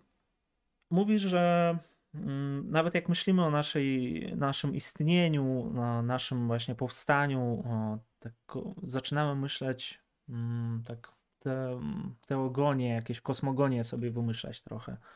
E, czyli po prostu mitologizujemy e, wiele spraw. I to jest kolejny smutek myśli, że nie możemy właśnie wyjść poza mit. Poza mit. E, Nie możemy uniknąć odwiecznych pytań. E, I to jest tak bardzo po kantowsku brzmi. e, Jak ktoś kiedyś otwierał krytykę czystego rozumu, to ona się zaczyna właśnie od takiego pięknego cytatu, który zawsze, zawsze podoba mi się w takich kwestiach. Myślę, że warto go tutaj przywołać. E, To jest e, przedmowa pierwsza e, krytyki czystego rozumu. Rozum ludzki spotyka się w pewnym rodzaju swych poznań ze szczególnym losem. Dręczą go pytania, których nie może uchwycić, Uchylić. albowiem uchylić, albowiem zadaje mu je własna jego natura, ale na które nie może również odpowiedzieć, albowiem przewyższają one wszelką jego możność. E, Ja myślę, że to jest piękne podsumowanie i- o to chodzi głównie Steinerowi. No, no to jakby Naturalnie wikłamy się w mistycyzm, metafizykę. tak, ale z drugiej strony jakby te pytania są potrzebne, że one rozbudzają te, na, nas, że te, te życie takie myślące właśnie, czy, czy, czy może nawet świadome, że one są potrzebne, żeby nas cały czas pobudzać, e, no, mimo że nic nie osiągamy w tej kwestii, tak? I w zasadzie można powiedzieć, że no, wszystko ujdzie, że jaką odpowiedź byśmy nie dali, to nie mamy żadnych kryteriów, żeby coś tutaj Oj, Wiesz, ważne, że chodzi o ten ruch, o te pobudzenie nas takie życiowe w dużej mierze. Czy my odpowiemy, że tam absolut, czy Bóg, czy że nie ma, ważne, że myślimy o tym w ogóle i zas- że zastanawiamy się. mhm. I to nas, to nas tutaj jakoś konstytuuje. Ja bym nie chciał może zamykać to takim wszystko ujdzie. E, Ale no, trochę tak jest. tak. Na 5000 donaty na poście z kantem dla Filipa, bo widać jaranko. Poście z kantem. Tak. To, To ma by być było kant coś. W końcu- na... W końcu by się Kant z kimś przespał, ha, ha, ha. No dobrze. E, jeżeli chodzi o ostatnią rzecz, którą tutaj przywołaliśmy, Mhm. e, znaczy wiele wątków porusza Steiner. mm, On mówi o metafizykach, o mistykach, ale tutaj obok też tego zaczyna nagle, e, nagle mówić, że, że no w zasadzie jesteśmy głupi. E, Dlaczego? Mm, No, podam tutaj cytat tylko. Bystrość myślenia i niewyczerpalny dar narracji prowadzi do upokarzającego, budzącego wściekłość wniosku, że wszystko ujdzie. Dla niezliczonych przez e, dla, niezli, na, dla niezliczonych rzesz Bóg gładzi swoją siwą brodę, a Elvis Presley zmartwychwstał. Wszelkie refutacje są aksjomatycznie niemożliwe. Weryfikowalność, falsyfikowalność nauk ścisłych, triumfalny postęp od hipotezy do zastosowania zwiększają ich prestiż i dominację w naszej kulturze, ale w innym e, sensie odpowiadają również za wszechobecny banał. Nauka nie udzieli odpowiedzi na zasadnicze pytania, które ogarniają albo powinny ogarniać duszę ludzką. Wittgenstein nieustannie dostrzegał ten problem. Może jedynie podważyć, e, może jedynie podważyć ich wi- wiarygodność. Badanie nanosekundy poprzedzającej wielki wybuch jest, jak się nas e, napomina, absurdem. Ale my tak właśnie zostaliśmy skonstruowani, skonstruowani, że badamy, a dociekania świętego Augustyna mogą do nas bardziej przemówić niż teoria strun. Tyle, jeżeli chodzi o takie podsumowania. No, wiąże się to jednak z tym, że powiedziałeś, że wszystko ujdzie. niestety. Mamy jakieś swoje tam rzeczy, w które możemy wierzyć. O to Tak. chodzi. No i ja nie wiem, czy poczuliście po tym smutek e, myśli. e, To już pytanie do widzów naszych Czy, też. czy, czy możecie się z tym jakkolwiek utożsamić, Tak. czy nie? Jakby, może nie, nie, nie róbmy takich wniosków, że jak ktoś się nie poczuwa, bo można tak pomyśleć, że jak ja tego nie czuję, to znaczy, że jestem za mało jakiś intelektualny Mhm. albo coś. Że, Nie, nie, nie. no, pewnie można by jakieś lepsze albo inne smutki, myśli znaleźć. Tak. Na przykład, nie wiem, niektóre posty na grupce mnie przyprawiają o smutek myśli. Mhm. Eee, No jest tych smutków więcej, mm, a smutek myślenia to jest jeden z nich takich, taki podstawowy może. No i smutno się zrobiło teraz. Nie, napisy, napisy końcowe mówi, że dobry stream, wesoły i krzepiący. Czyli, Szczepiący. Czyli jednak wyszło na pozytywny. tak. E, Jest mi No. smutno, jak na przykład e, nie dostajemy donate'ów. Nie mówię o tym streamie, ale w ogóle jak, Boże, to brzmi... Nie jak wiem, to brzmi. źle. Okej, a co jeszcze? No, możecie zadawać oczywiście pytania. E, Smutno z prozaicznych powodów, pisze mi e, Wojciech Fornal. Każdy powód jest dobry, żeby się posmucić trochę. Natomiast no, z pozytywnych aspektów e, można oczywiście tutaj z tych wszystkich rzeczy, które powiedzieliśmy, nie musi to prowadzić od razu do smutku, tak Znaczy, naprawdę. ma to, ma to taki niebywały plus, że jakby porusza właśnie takie kwestie. No, jakby sam, sam fakt, jak można sobie uzmysłowić, że to nie jest jakiś mój, mój smutek taki jednostkowy, tylko on gdzieś tam pojawia, może się pojawiać u, u innych ludzi, jest pokrzepiający, bo to nie znaczy, że ze mną coś jest nie tak, że ja nie wiem, zaczynam się smucić, bo nie mogę sobie odpowiedzieć na to, jaki jest, nie wiem, mój sens, jaki jest mój cel życia albo coś takiego, Mhm. że to nie jest jakby mój problem, tylko jesteśmy może tak zrobieni, ulepieni. Wydaje mi się, że to te smutki, o których dzisiaj też powiedzieliśmy, one, tak jak mówiłem wcześniej, odnoszą się bardziej do naukowców, do filozofów, do tych, którzy myślą, No, powiedziałeś.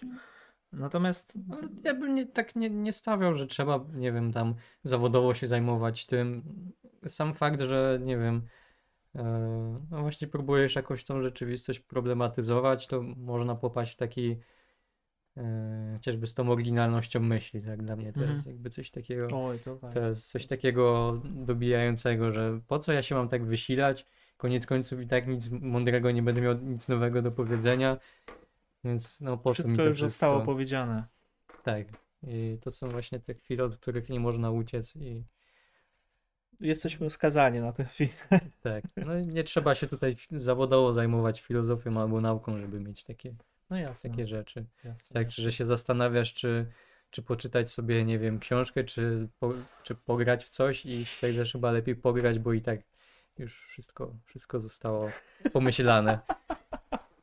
To przynajmniej może spędzę czas jakoś fajnie.